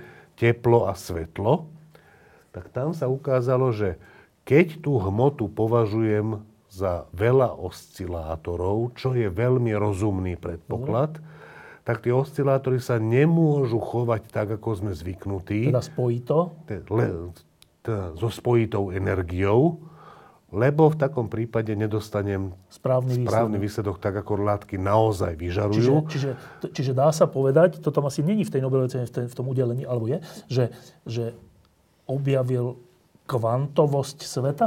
On objavil kvantovosť energie, na úrovni niečoho, z čoho sa hmota skladá, pričom mu nebolo jasné, či sa tá hmota, z čoho sa skladá. Dokonca je to takto, že keďže už Kirchhoff ukázal, že nech sa tá hmota skladá z čohokoľvek, tá funkcia vyžarovacia deleno niečo je deleno, rovnaká? deleno absorpčná je furt rovnaká, tak ja si môžem, namiesto toho, že by som uvažoval naozaj kus dreva a skúmal matematický kus dreva, ja môžem skúmať oscilátory, pričom kus dreva, pokiaľ je nehybný, je tak je v blízkosti svojej stabilnej rovnováhy, takže pravdepodobne aj ten kus dreva je opísaný nejakými oscilátormi. Otázka akými, či je to bukové drevo alebo dubové drevo, teraz neriešim, nech sú to nejaké oscilátory. Počkej. A Planck zistil toto, že fajn, to je vynikajúci model, že sú to, že sú to nejaké oscilátory, ktorý vedie presne k tomu, ako vyžaruje sviečka, železo, hviezda, slnko. železo, celý vesmír. Všetky tie veci vyžarujú rovnako. Je to dané touto formulou a tú formulu dostanem z toho môjho modelu, že sú to oscilátory. Akurát tí oscilátory majú túto naprosto bizarnú vlastnosť z hľadiska klasickej fyziky, že, že energia je kvantovaná a môžu to byť... Prelož to celo... slovo. Energia je kvantovaná. kvantovaná. Myslíme tým čo? Myslíme tým, že to môžu byť iba celočíselné násobky nejakej energie. Lego je kvantovaná vec. Lego postavíš akúkoľvek svadbu, sklad, stavbu iba malý, z malých koc, kocočiek, ale Lego nie je deliteľné. Je to voda. No. Na, na, ešte, áno, že, že, že môžeš urobiť... Proste len nejaký... Z tých kocočiek... Už menšie nie, nemôžeš. Tak. A teraz tá vec, ktorá, je, ktorá bola naprosto neočakávaná, že takéto niečo, to, že takéto niečo by sa mohlo týkať hmoty, to ľudia vedia od starých Grékov. Že nakoniec je nejaký tu ex, atóm tu a už menšie není. Áno, také, áno. Ale že sa to týka energie, to, to nikoho dovtedy nenapadlo. Že počkať, že energia, čo, čo nie je hmatateľná vec, ale... Teplo alebo niečo? Že táto vec sa tiež môže, môže zmeniť nejaký... po legových kockách. Že... A nie menej? Áno, áno, to bolo... To je, ešte raz, to je predpoklad naprosto protirečiaci tomu, jak sme fyzike rozumeli dovtedy a ukazuje, tak sa veci vyvinuli neskôr, tak tomu rozumieme dnes. Že to bol prvý náznak veľmi silný toho, že na tej mikroskopickej úrovni, keď sa pozeráme naozaj na tie oscilátory, na tie atómy, ktoré tam naozaj sú, a to sú tie atómy oscilujúce okolo svojich rovnovážnych polôch, tak naozaj tie oscilátory sa chovajú inak, než nám hovorí Ve, veľká klasická, fyzika. Klasická fyzika veľkých Pričom vecí. on netušil o tom, že to sú atómy ne, alebo niečo. Ne, to tam vôbec nehralo. A on ten... čo si vlastne, jak si to vlastne vysvetlil, to, k čomu došiel? Ja si myslím, že on tomu, že... že, že, že proste takto to ja neviem, čo to znamená. Tak, také Až niečo. tak? Také, podľa mňa zo začiatku určite, zo začiatku určite a, a, a neskôr, to je zvláštne, že o 5 rokov neskôr tomu dal oveľa zrozumiteľnejšiu oveľa zrozumiteľnejšiu interpretáciu Einstein, teda o tom budeme hovoriť na budúce. Pričom, keď Planck navrhoval Einsteina za člena Pruskej akadémie vied o nejaký ďalší, neviem koľko rokov neskôr, tak okrem iného tam povedal takúto nejakú vetu, že, že Einstein má niekedy aj uletené nápady. Hovorí kto? Hovorí Planck. O Einsteinovi? O Einsteinovi, keď ho uvádza do Pruskej akadémie vied že Einstein máva niekedy aj uletené nápady. Napríklad to, ako, vysvet... Mojho... to, ako vysvetlil... Môj objav? To, to, proste Einstein došiel s tým, že to, čo tam je kvantované, nie sú tie oscilátory, hoci aj tie sú, ale že to nechajme bokom. Kvantované je samotné to svetlo tomu došiel, to, to, to je iná ešte Einstein. To je, to je tá vec, o ktorej bude reč na budúce. Každopádne táto myšlienka, že kvantované je to svetlo, ktoré fyzikálne oveľa prirodzenejšie a je to celé zrozumiteľnejšie, čo sa tam deje, tak Planck, hovorím, že keď uvádzal Einsteina do tej akadémie vied, tak povedal, že máva niekedy aj uletené nápady, napríklad toto, ale to by sa nemalo to brať akože proti nemu. Hoci sa to dostal Nobelovú cenu potom, nie? Áno teda Planck dostal Nobelovú cenu za toto, a Einstein dostal Nobelovú cenu za inú interpretáciu tohto tu. Obidve sú mimochodom správne. A ešte doplním, že Niels Bohr, Niels Bohr, ktorý dostal, najprv dostal z nich troch Nobelovú cenu. Planck, potom dostal Einstein a potom dostal Niels Bohr. A Niels Bohr ešte na tej svojej prednáške povedal, že ten Einsteinov predpoklad, že svetlo je kvantované a je že sú nejaké fotóny, že to nejako ne, že to nejako neosvetľuje problematiku svetla. Myslím, že toto je to doslovný. To znamená, že ešte raz, že ten Einsteinov, tá Einsteinová interpretácia, ktorá sa dodnes predostiera študentom akože to je ono a naozaj tomu tak dneska rozumieme, že svetlo sa skladá z fotónov. Teda viac nespojitých ako, vecí. Áno, viac ako 15 rokov potom ďalší dvaja, srandu z toho, ďalší dvaja nositeľe Nobelovej ceny, nie že by si z toho robili srandu, ale sa im to nepáčilo. Čiže mimochodom, ak, ak ste dnešnej lampy nejaké poučenie, tak ja myslím, že to najpoučnejšie je, že, že Kelvin nemal rád Boltzmannovú metódu. Planck, ktorý vďaka nej dostal Nobelovú cenu, ju tiež nemal, ju tiež nemal rád a zo zúfalstva, tak skúsim zo zúfalstva, lebo všetko ostatné, nie, nie len, že tak skúsim, všetko ostatné, keď skúsil, tak mu to nevychádzalo. Einstein došiel s inou interpretáciou toho Planckovho výsledku. Planck nemal Obidvaja na to dostali Nobelovú cenu a ďalší Bohr, ktorý z toho vyťažil najviac zo všetkých ľudí, z tých ich myšlienok, tak oni obidvaja, aj Planck, aj Bohr, nemali radi tú Einsteinovú myšlienku do istej chvíle. No a ešte, ešte jedna vec, ktorá je tak spojená s menom Planck, a to je, že Plancková konštanta, respektíve Planckov čas. A čo neviem, či to je to isté. To je to isté? Plankova konštanta, Plankov čas nie sú to isté. Plankov čas je niečo, čo sa vyjadruje pomocou Plankovej konštanty, gravitačnej konštanty a rýchlosti Dobre, svetla. A tieto dve veci, lebo tie sa najčastejšie opakujú v súvislosti s Plankom. Nie toto sa často opakuje na stredoškolskej, vysokoškolskej, ale že Plankov čas sa napríklad, často sa to, že je to najmenší možný čas. Dobre to? Dobre to? Nie, to nie je najmenší možný čas, to je, to je uh, takto, že Planck zaviedol nejaké tieto plankové veličiny, dokonca ešte predtým, než mal túto plankovú konštantu, myslím, že to bolo... Proste on ukázal, že, že je možné zaviesť nejaké prirodzené fyzikálne jednotky také, aby e, pomocou, pomocou takých konštant, ako sú univerzálne svetové konštanty, ako je rýchlosť svetla alebo gravitačná konštanta, a potom, keď k ním pridal aj tú svoju plánkovú konštantu, tak ty môžeš dostať, že keď vezmeš tieto konštanty a nejak ich medzi sebou povynásobíš, podelíš, odmocníš, alebo tak, aby ti vyšlo niečo, čo má jednotku dĺžky. No. Takže to je prirodzená to je nejaká prirodzená dĺžka, na ktorej definíciu potrebuješ iba tie univerzálne konštanty, nepotrebuješ na to nič uložené v sever pri Paríži, nejaký etalón Dobre, kilogramu. Čísla. Potrebuješ iba čísla, ktoré sú základné fyzikálne veličiny. Dobre, ale že... že... A keďže, keďže v tom plankovom čase a v plankovej dĺžke sa vyskytujú práve rýchlo svetla, rýchlo svetla Planck, Plancková konštanta a gravitačná konštanta, tak sa myslí, že pri dĺžkach a časoch, ktoré sú vyjadrené cez tieto tri konštanty, to je tá škála, kde by mala byť fyzik, kde by mala vchádzať do fyzika jednak teória relativity v tom C, jednak kvantovej mechaniky v, tom, v tej Planckovej konštante a jednak gravitácie v tej Newtonovej konštante. To znamená, že keď sa uvažuje, že jak by mala vyzerať a kde by mala začať fungovať kvantová gravitácia, tak sa povie, že asi pri takých dĺžkach, ktoré sú vyjadrené cez nejaký prirodzený výraz, zostavený z troch konštant, ktorá jedna charakterizuje relativitu, jedna charakterizuje gravitáciu a jedna charakterizuje kvantovosť. Ale, ale, ale počkaj teraz... Čiže to, je, to sú špekulácie o tom, že kedy sme... bude platiť kvantová teória to, gravitácie. Ale to, to, to som nemyslel.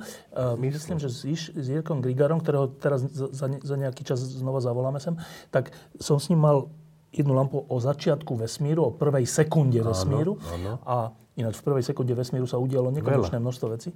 Viac ako vo všetky, ako odtedy do dnes. Áno. To je ináč zaujímavé. Tak, uh, tak tam, myslím, že sa, tam myslím, že sa použil to, že, že Planckov čas... Že to, čo je pred tým, že o tom nevieme povedať Ne, ne, ne, že, nič. Nie, nie, že, že čas môžeme deliť na sekundu, milisekundu, Áno. mikrosekundu a neviem Áno. ešte čo ale nakoniec dojdeme na nejaký taký kúsok času, že menší už nemôžeme, že za menší, počkaj, že za menší sa vo fyzikálnom svete nič, nič nemôže stať, alebo niečo také, že proste to je najmenší možný čas, ako keby. Uh, Plankov čas. Dobre, to je najmenší možný čas, ktorý... Uh, dobre, to je... To je, tak je? Dobre, nie, dobre si to pamätám? Predpokladám, že to takto bolo povedané, áno, takto sa to vravieva.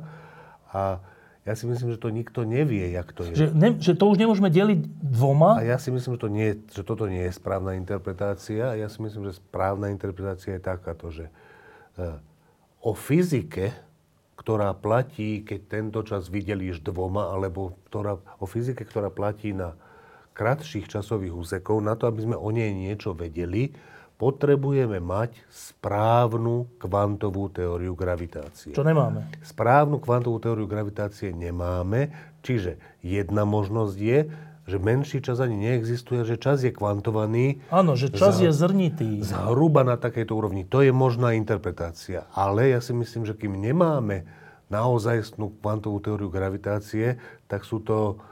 Hm, tak je to len to sú úvaha, hypotetické tvrdenia, čo by to znamenalo, byť... keby, keby bola pravda, že čas, lebo čas, podobne ako tekutina, alebo plyn, alebo čo, sa nám intuitívne zdá, že čas je spojitý. Áno. Áno, a, podobne, a ak by sa ukázalo, že je zrnitý, to by čo znamenalo? Tak podobne vlastne? ako tekutina a plyn by to znamenalo len toľko, že, že je inej povahy, ako sme si to teraz mysleli, ale pokiaľ ho sledujeme Z veľkých... na tej škále, na ktorej ho sledujeme, tak sa javí ako spojitý. Ale, ale ak by bol v skutočnosti zrnitý, to ano. niečo znamená? Uh, Neznamená to, znamená to úplne všetko.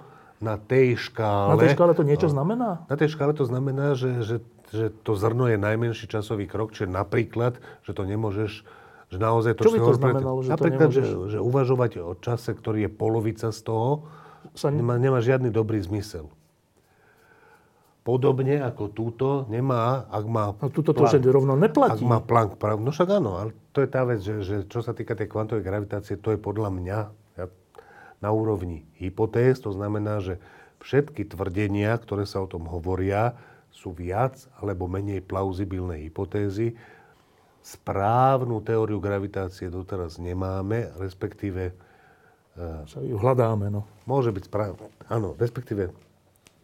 Dobre, podľa mňa stačí pre túto reláciu tvrdenie, že v tejto chvíli nemáme vôbec teóriu, ktorá je kvantová teória gravitácie a všetkým je jasné, že opisuje javy tohto sveta. Dobre, a te, teda ešte, sa, ešte späť k tomu, že, lebo to je úplne taká zaujímavá úvaha, že ak je plynutie času hoci to by sme museli povedať, že čo je to čas. Ale dobre, že ak je zrnité, teda není to, že ano. tak akože plynulo ide čas, ale že teraz zväč, zväčšíme si tú mini, mini škálu na takú normálnu škálu. Že, že takto a potom, že až takto. skok, že nie, že ako ano. keby také skoky ano. času. Ano. Že to je také, že to by príde také, že to by čo znamenalo, že že nespojitý svet. A to, že... by znamenalo, to by znamenalo to, že svet vyzerá tak, ako vyzerajú všetky filmy. Všetky filmy, ktoré si premietaš, vyzerajú Áno. tak, že sú tam jednotlivé, že je tam ale, časový... Ale akože nevspiera sa ti rozum voči tomu, že počkaj, že, jak, že, sú také zábery sveta, že takto? No. Ďalší záber. No. A jak sprejete sa k jedného, k druhému, Nijak. ak nie spojí to? No, no, no, ne, no nespojí to. To je jak? Tak ako v tom filme. Ide to cez nejakú... Dobre, v tom filme je tá vec, že to ide cez premietačku, kadiaľ to ide, No. spojí to, alebo frame by No, frame to ide na oklamú, tak, počítači. no. Eh, Dobre, ja, ja, ja, Že čo, čo ten skok? Že, ja nemám túto, ja nemám tento schopnosť tohto úžasu. Som schopný precítiť, že niektorí ľudia tam cítia nejaký úžas, nejaké niečo zaujímavé. Ja si myslím, že či má hocičo, že či je spojitý alebo nespojitý? Akože, áno, že to je stále tá istá otázka, že hmota, ktorá sa skladá z atómov a nie je spojitá, to je niečo predstaviteľné? Mne sa zdá, že áno. Energia, ktorá sa, ktorá sa môže meniť len po kvantách a, a je nespojitá. Je to niečo nepredstaviteľné alebo niečo predstaviteľné? Tak nepredstavujem si to nejak mechanicky, ale rozumiem tomu a rozumiem tým záverom, ktoré sú z tohoto urobené a neprídu mi nejako eh, šokujúce v zmysle, že by boli V rozpore s nejakou intuíciou. hlavne, eh, hlavne sa, sami zo sebou, že by boli So, v sami so rozpore, sebou že- nie, ale... v rozpore s intuíciou sú, ale to len vtedy, keď tú intuíciu sa snažím uplatniť v oblasti, v ktorej som ju nezískal a vtedy vždy mám byť opatrný, že je úplne rozumné ju tam skúsiť uplatniť, čo Ale tá- nemusí tam ale áno, nemusí tam áno. platiť. Tak, tak, tak. Čiže mňa ani táto vec nedokáže nejak rozrušiť tento e, kvantovaný priestor, kvanto, kvantovaný Čas čas, v zmysle diskretizovaný, e, lebo ak to tak bude, ak tá teória bude zrozumiteľná, ak bude na veľkých škálach, kde tá diskrétnosť, tá kvantovanosť sa nebude prejavovať a bude sa nám to javiť spojité, dostaneme tú fyziku, ktorú máme teraz, s tou intuíciou, ktorú z nej získavame. Ja v tom nevidím nič, nič také vzrušujúce, Nie, nie, nie. ale nechcem brať to vzrušenie ľuďom, ktorí to tam niečo ale vidia. Ja im to, čo sme, tu už, čo sme tu už raz povedali na začiatku, že my sme zlo, že my sa, my, tento náš svet, všetko, sa javí taký, aký sa nám javí, jak sme sa narodili, že pevné, tuto narazím, to, proste takto sa nám javí, e, tak, jak ho vidíme. Ale v skutočnosti sme zložení z takých čiastočiek, ktoré sa správajú úplne inak. Tak, tak, tak toto. Ale to je zvláštne, že, že celok je zložený z... Nie... Väčšinou je to tak, že z čoho je zložený celok, tak tak, že tie ča... mužstvo je dobré, keď má dobrých hráčov. A keď má zlých hráčov, tak výsledok je zlý. A tu je, že povaha tých hráčov, tých častí, určuje celok. Nejako. A tu, aj tu povaha tých častí určuje celok, ale tie časti sa správajú, tie atómy, tie neviem, vibrácie, ale neviem všetko, čo tam je, vlny pravdepodobnosti, že k tomu sa všetkému dostaneme, sa, sa, keď o nich rozprávame, tak si môžeme, čo? To, to, takto existuje, toto existuje? Dvoj, dvojštebinový experiment? Čože? To, to je, sa spiera, však takto náš svet nefunguje. Ale ten náš svet je zložený z takých vecí. Áno. A to je zvláštne. Je to zvláštne, ale nie je to oveľa zvláštnejšie od toho napríklad, že, že keď, si pre, keď si predstavím more ako súbor kvapiek, oni už nie sú kvapkami samozrejme, lebo stratia, spojili, stratia no? tú individu- Ale dobre, hrajme sa tak, že, že to je tá voda v tých kvapiek, že som to more nakvapkal podstupne. Tie kvapky sa síce pospájali, ale tak keď je búrka, tak z hľadiska mora, ja rozumiem tomu, čo je to búrka, je to nejaký úplne iný jav ako kľudné more, ale tie kvapky, tie kvapky vedia len lokálne, že ako sa oni pohybujú Voči inej kvapke. voči inej kvapke, ja, ja, jaké vesne, ale, ale predstavu o Pre tom, nich že búrka je nič búr- neznamená. Tak, tak, tak to znamená, že není to celkom tak, že isté, že, isté, že vlastnosti toho celku aj tá búrka je daná tými kvapkami v mori, aj tými kvapkami nad morom a tými v tých oblakoch a v tom, tých, tých dažďových kvapkách, ale e, nie je priam, proste nie je to tak, že celok by mal byť verným obrazom tých jednotlivých častí. Ale že Ako až, náhle- až na- opakom. No, ako náhle si toto uvedomím, že to tak nemusí byť, tak som pripravený to dosť rozširovať. Že ako náhle si uvedomím, že celok nemusí mať vlastnosti časti v niektorých veciach, a to aj v niektorých významných veciach. E, typická vec, ktorá je, že to, sa, to všetci hovoria, že dav, že aj, dav, inak ako že aj dav z inteligentných ľudí sa môže správať ako hovedo. Akože, ja si myslím, že to je celkom výstižné pozorovanie. Až fyzikálne. A je celkom poučné. A keď si človek takéto veci uvedomí raz, dvakrát, tak má byť pripravený na to, že áno, je to možno prekvapujúce, ale to prekvapenie je dôsledkom toho, že som očakával veci, na ktoré som nemal nárok ich očakávať. Hoci intuitívne asi áno, ale, ale treba tak. si niekedy povedať, že intuícia ťa klame. Čo je veľmi prirodzené a to klame ťa veľmi často vtedy, keď ju používaš v inej oblasti, v inej oblasti než si ju získal. Dobre, a teraz úplne na, úplne na záver, to sme hovorili o Maxovi Plankovi, hoci ja som dal do titulkov, že aj o Einsteinovi, ale nestihli sme to, to sme iba spomenuli, nevadí. E, k tomu sa dostaneme v ďalšom dieli, ale že e, teraz sa dávam kontrolnú otázku, iba že teraz sme vlastne urobili ako keby úvod do toho, ako vlastne vznikala kvantová fyzika? Skoro až tak? Uh, urobili sme toto, že kvantová fyzika naozaj sa dá identifikovať v, v čase moment, kedy boli otvorené tie dvere. Nebolo, nebolo ešte jasné, že kam sme tie dvere ano. otvorili. Nebolo jasné, ani len, že čo sú tie častice, nič. Čo, áno, áno, ale vieme úplne jasne zo spätného pohľadu identifikovať, že to bolo v tejto plankovej prednáške, no, kedy tie dvere boli otvorené, s tým, že aj keď vtedy Plank ani nikto absolútne netušil dvere kam otvára, bolo im jasné Plankovi, že niečo, že niečo no, významné, ale vec je na toto, niečo významné narazí, že, na niečo významne nové. Že tak, tak paradoxne vyjadrené, že jedným zo zakladateľov, dokonca možno prvým zakladateľom kvantovej fyziky v tomto zmysle je človek, ktorý netušil, že zaklada kvantovú fyziku. Áno, samozrejme. Ani keď dostal tú Nobelovú cenu, ešte stále to... Ne... To už bolo o 20 rokov neskôr, a vtedy, skoro o 20 rokov neskôr a vtedy... V tom 1900.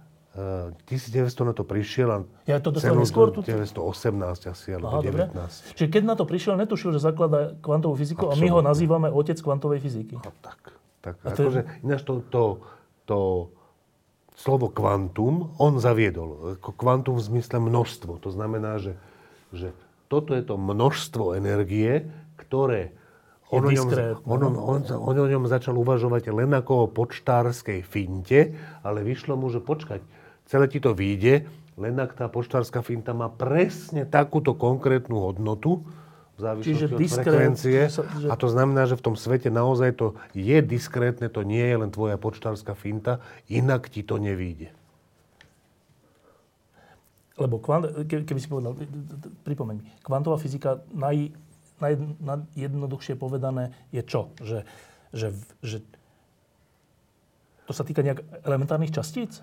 Kvantová fyzika sa týka aj elementárnych častí, všetkého menšieho, ako sú atómy a Dobre. molekuly. A týka sa aj mnohých súborov atómov a molekúl, ktoré sú signifikantne väčšie, než sú jednotlivé atómy a molekuly. Týka sa... Áno, ale že keď hovoríme, že kvantová fyzika, čo tým myslíme? Že veci, ktoré sú diskr... Že toto... v zásade, nie, v zásade myslíme toto, že keď hovoríme o kvantovej fyzike, tak hovoríme, že, že celkové fyzika dovtedy vyzerala tak, že viem, o, viem, keď hovorím o nejakom fyzikálnom systéme, o niečom vo fyzike, keď hovorím, tak mám úplne jasnú predstavu, ako opisujem stav toho niečoho a ten stav je vo fyzike opísaný tak, že to je vyčerpávajúci popis, že keď na tej škále, s tou presnosťou meraní, výpočtu a vyjadrovaní, na ktorej sa vyjadrujem, ten stav je opísaný, že je to kompletná informácia o tom,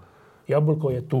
Jablko je tu. Váži toľko, to je červené a zajtra to, bude točí sa, točí sa, no? alebo sa netočí a pohybuje sa takou a takou rýchlosťou. To, toto je, je moja, klasická fyzika. Toto je klasická fyzika. A tá, takto sa opisuje stav. A klasická fyzika, to je od Newtona je to tak a ten Maxwell, to je len rozšírenie tohto pôsobenia, že viem nielen, že ako je stav, ale keď poznám stav, aký je, tak viem vypočítať, respektíve svet samotný to má zariadené tak, že jednoznačne je dané, aké budú stavy toho elektromagnetického... v budúcnosti. Elektromagnetického pola, jablka, čohokoľvek. Dobre. A kvantová fyzika je fyzika objektov, ktoré... Menších síce? Po trvie väčšine prípadov menších oveľa, e, ktoré stav je opísaný veľmi iným spôsobom. To znamená, že... Nie presne, že je tam a tam. E, nie, no, áno, napríklad nie je presne, že je tam a tam. Proste, ale pozor, ten stav je opísaný úplne presne v zmysle, že to je maximálna informácia, aká len je môže možné. byť, ale je hl- neobsah- je roz... neobsahuje presnú informáciu o tom, kde tá vec je. V trvivej väčšine môžu existovať aj také stavy, kde vieš s ľubovoľnou presnosťou povedať, aké je to, kde to je, ale, ale zase nevieš. Rýchlosť. Napríklad, presne tak. Presne to znamená, tak. že kvantová fyzika je niečo také menej... Nie, nie, opisuje, nie, že exaktné, opis, ale že nie, nie. menej lokalizované.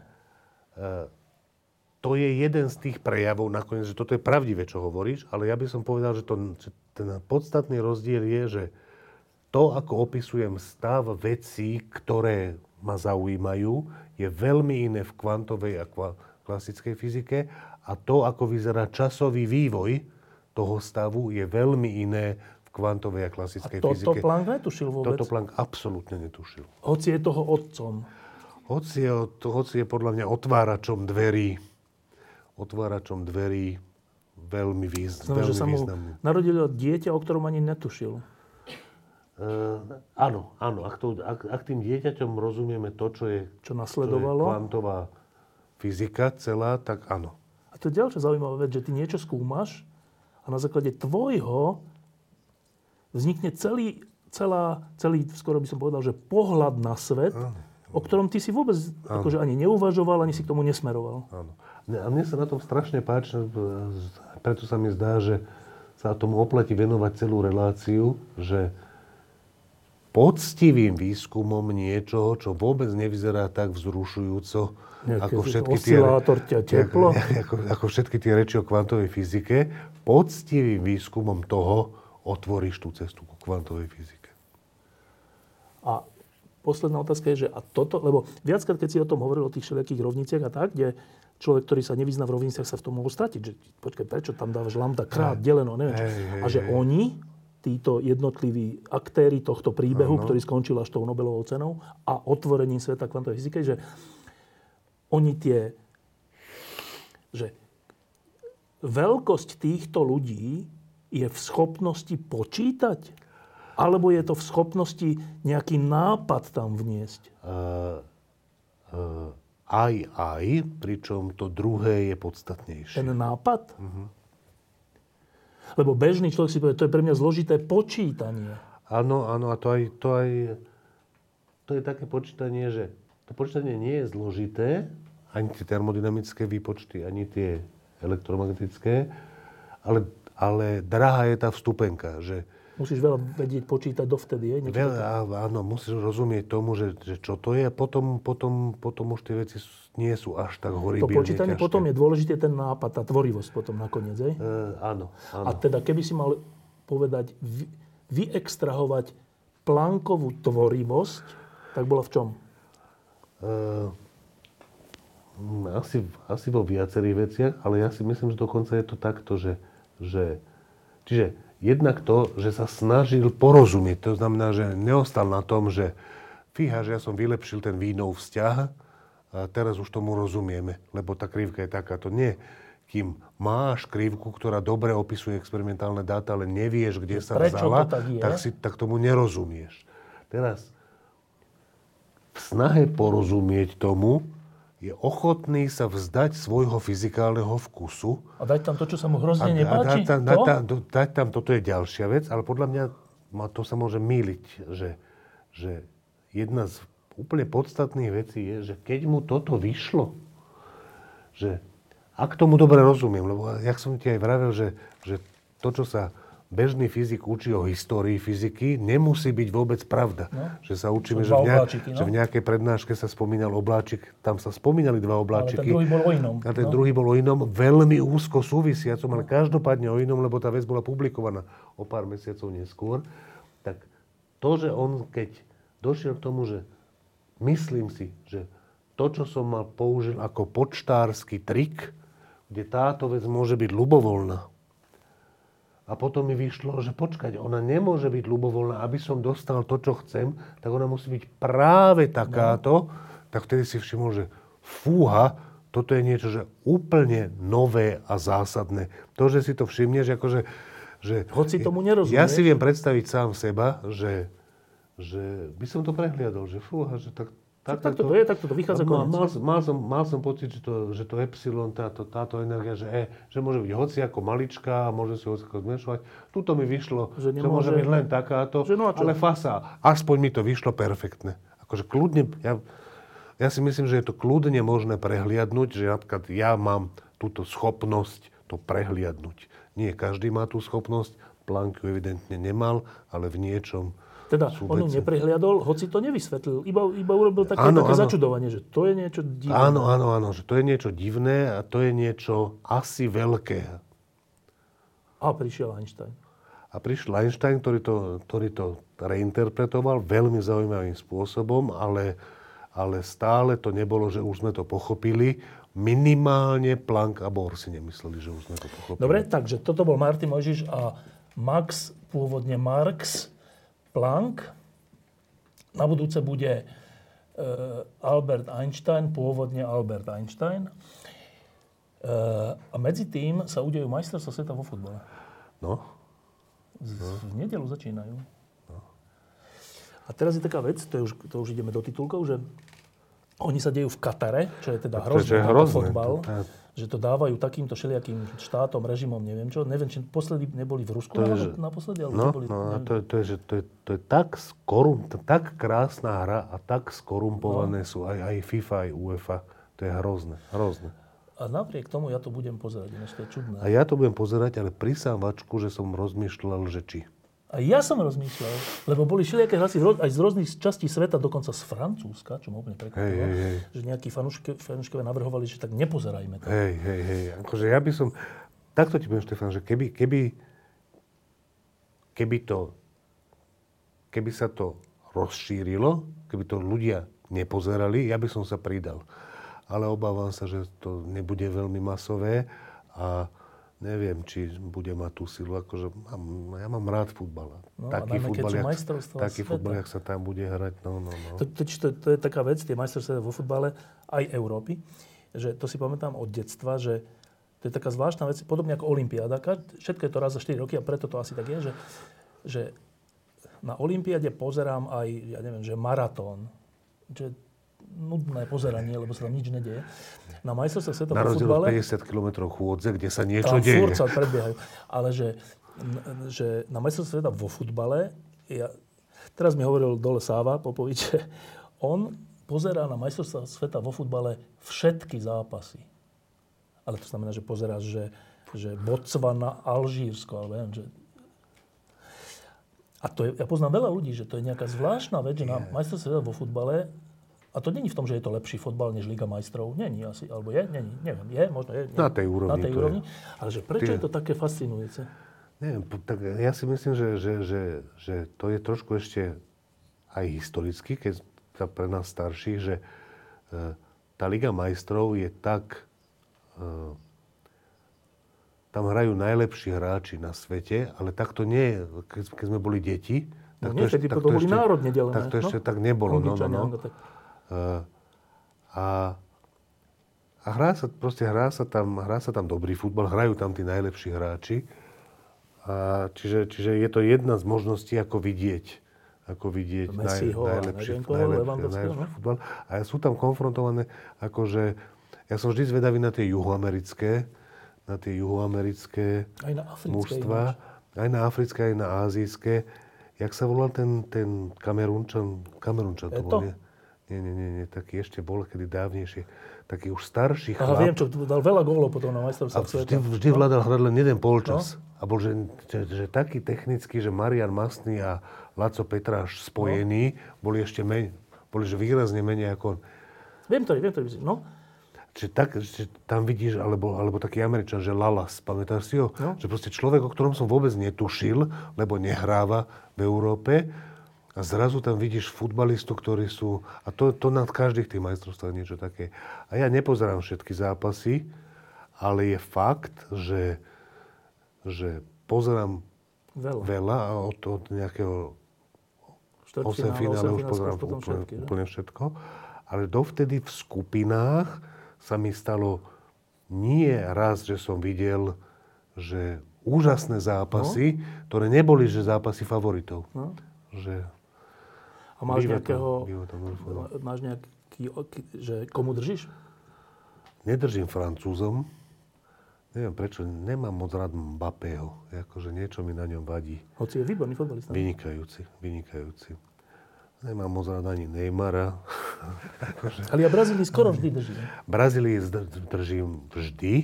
E, v celku aj Argentínu. Akože ja dosť držím latinskoamerickým mužstvám, ale aj, ale aj tým európskym proste. Že Angličanom by som prijal napríklad výstavu. Hej, akože... Že... Čiže...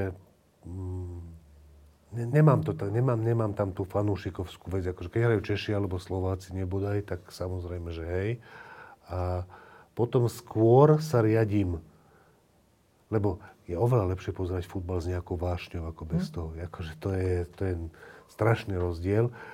Čiže ja, ja rád niekomu no. držím, lebo je to lepší zážitok, ale potom sa skôr orientujem antipatiou a nie sympatiou. Ale, ale ale juhoamerickým mužstvám vrátane Uruguaja, Paraguaju, Chile, Peru. Akože tým držím. Oni hrajú iný futbal a ja, ja to mám rád, pekný. V nedelu začíname. Ináč prvý zápas je Katar s kým? Neviem. Chudáci katarskí, ale im nedržím. Im nedržím a to, to môže byť aj hamba. Že, že, že veľa prehrajú? No, ale myslím, že tam kúpili nejakých, vieš, čo za mužstvo dajú. Naturalizovali hráčov. Je Mimochodom, tie štadióny tam budú, že pár kilometrov od seba, jednotlivé štadióny, a väčšina z nich to vieš, že tom sa rozoberie potom. No, no. A zase to budú rozoberať nejakí ľudia, Chudáci, ktorí tam no. budú umierať. No. A... Tak o mesiac uh, Albert Einstein. Dobre, teším sa. Diskusie pod lampou existujú iba vďaka vašej podpore. Ak považujete program pod lampou za zmysluplný, pomôže nám už 1 euro za diskusiu. Vopred vám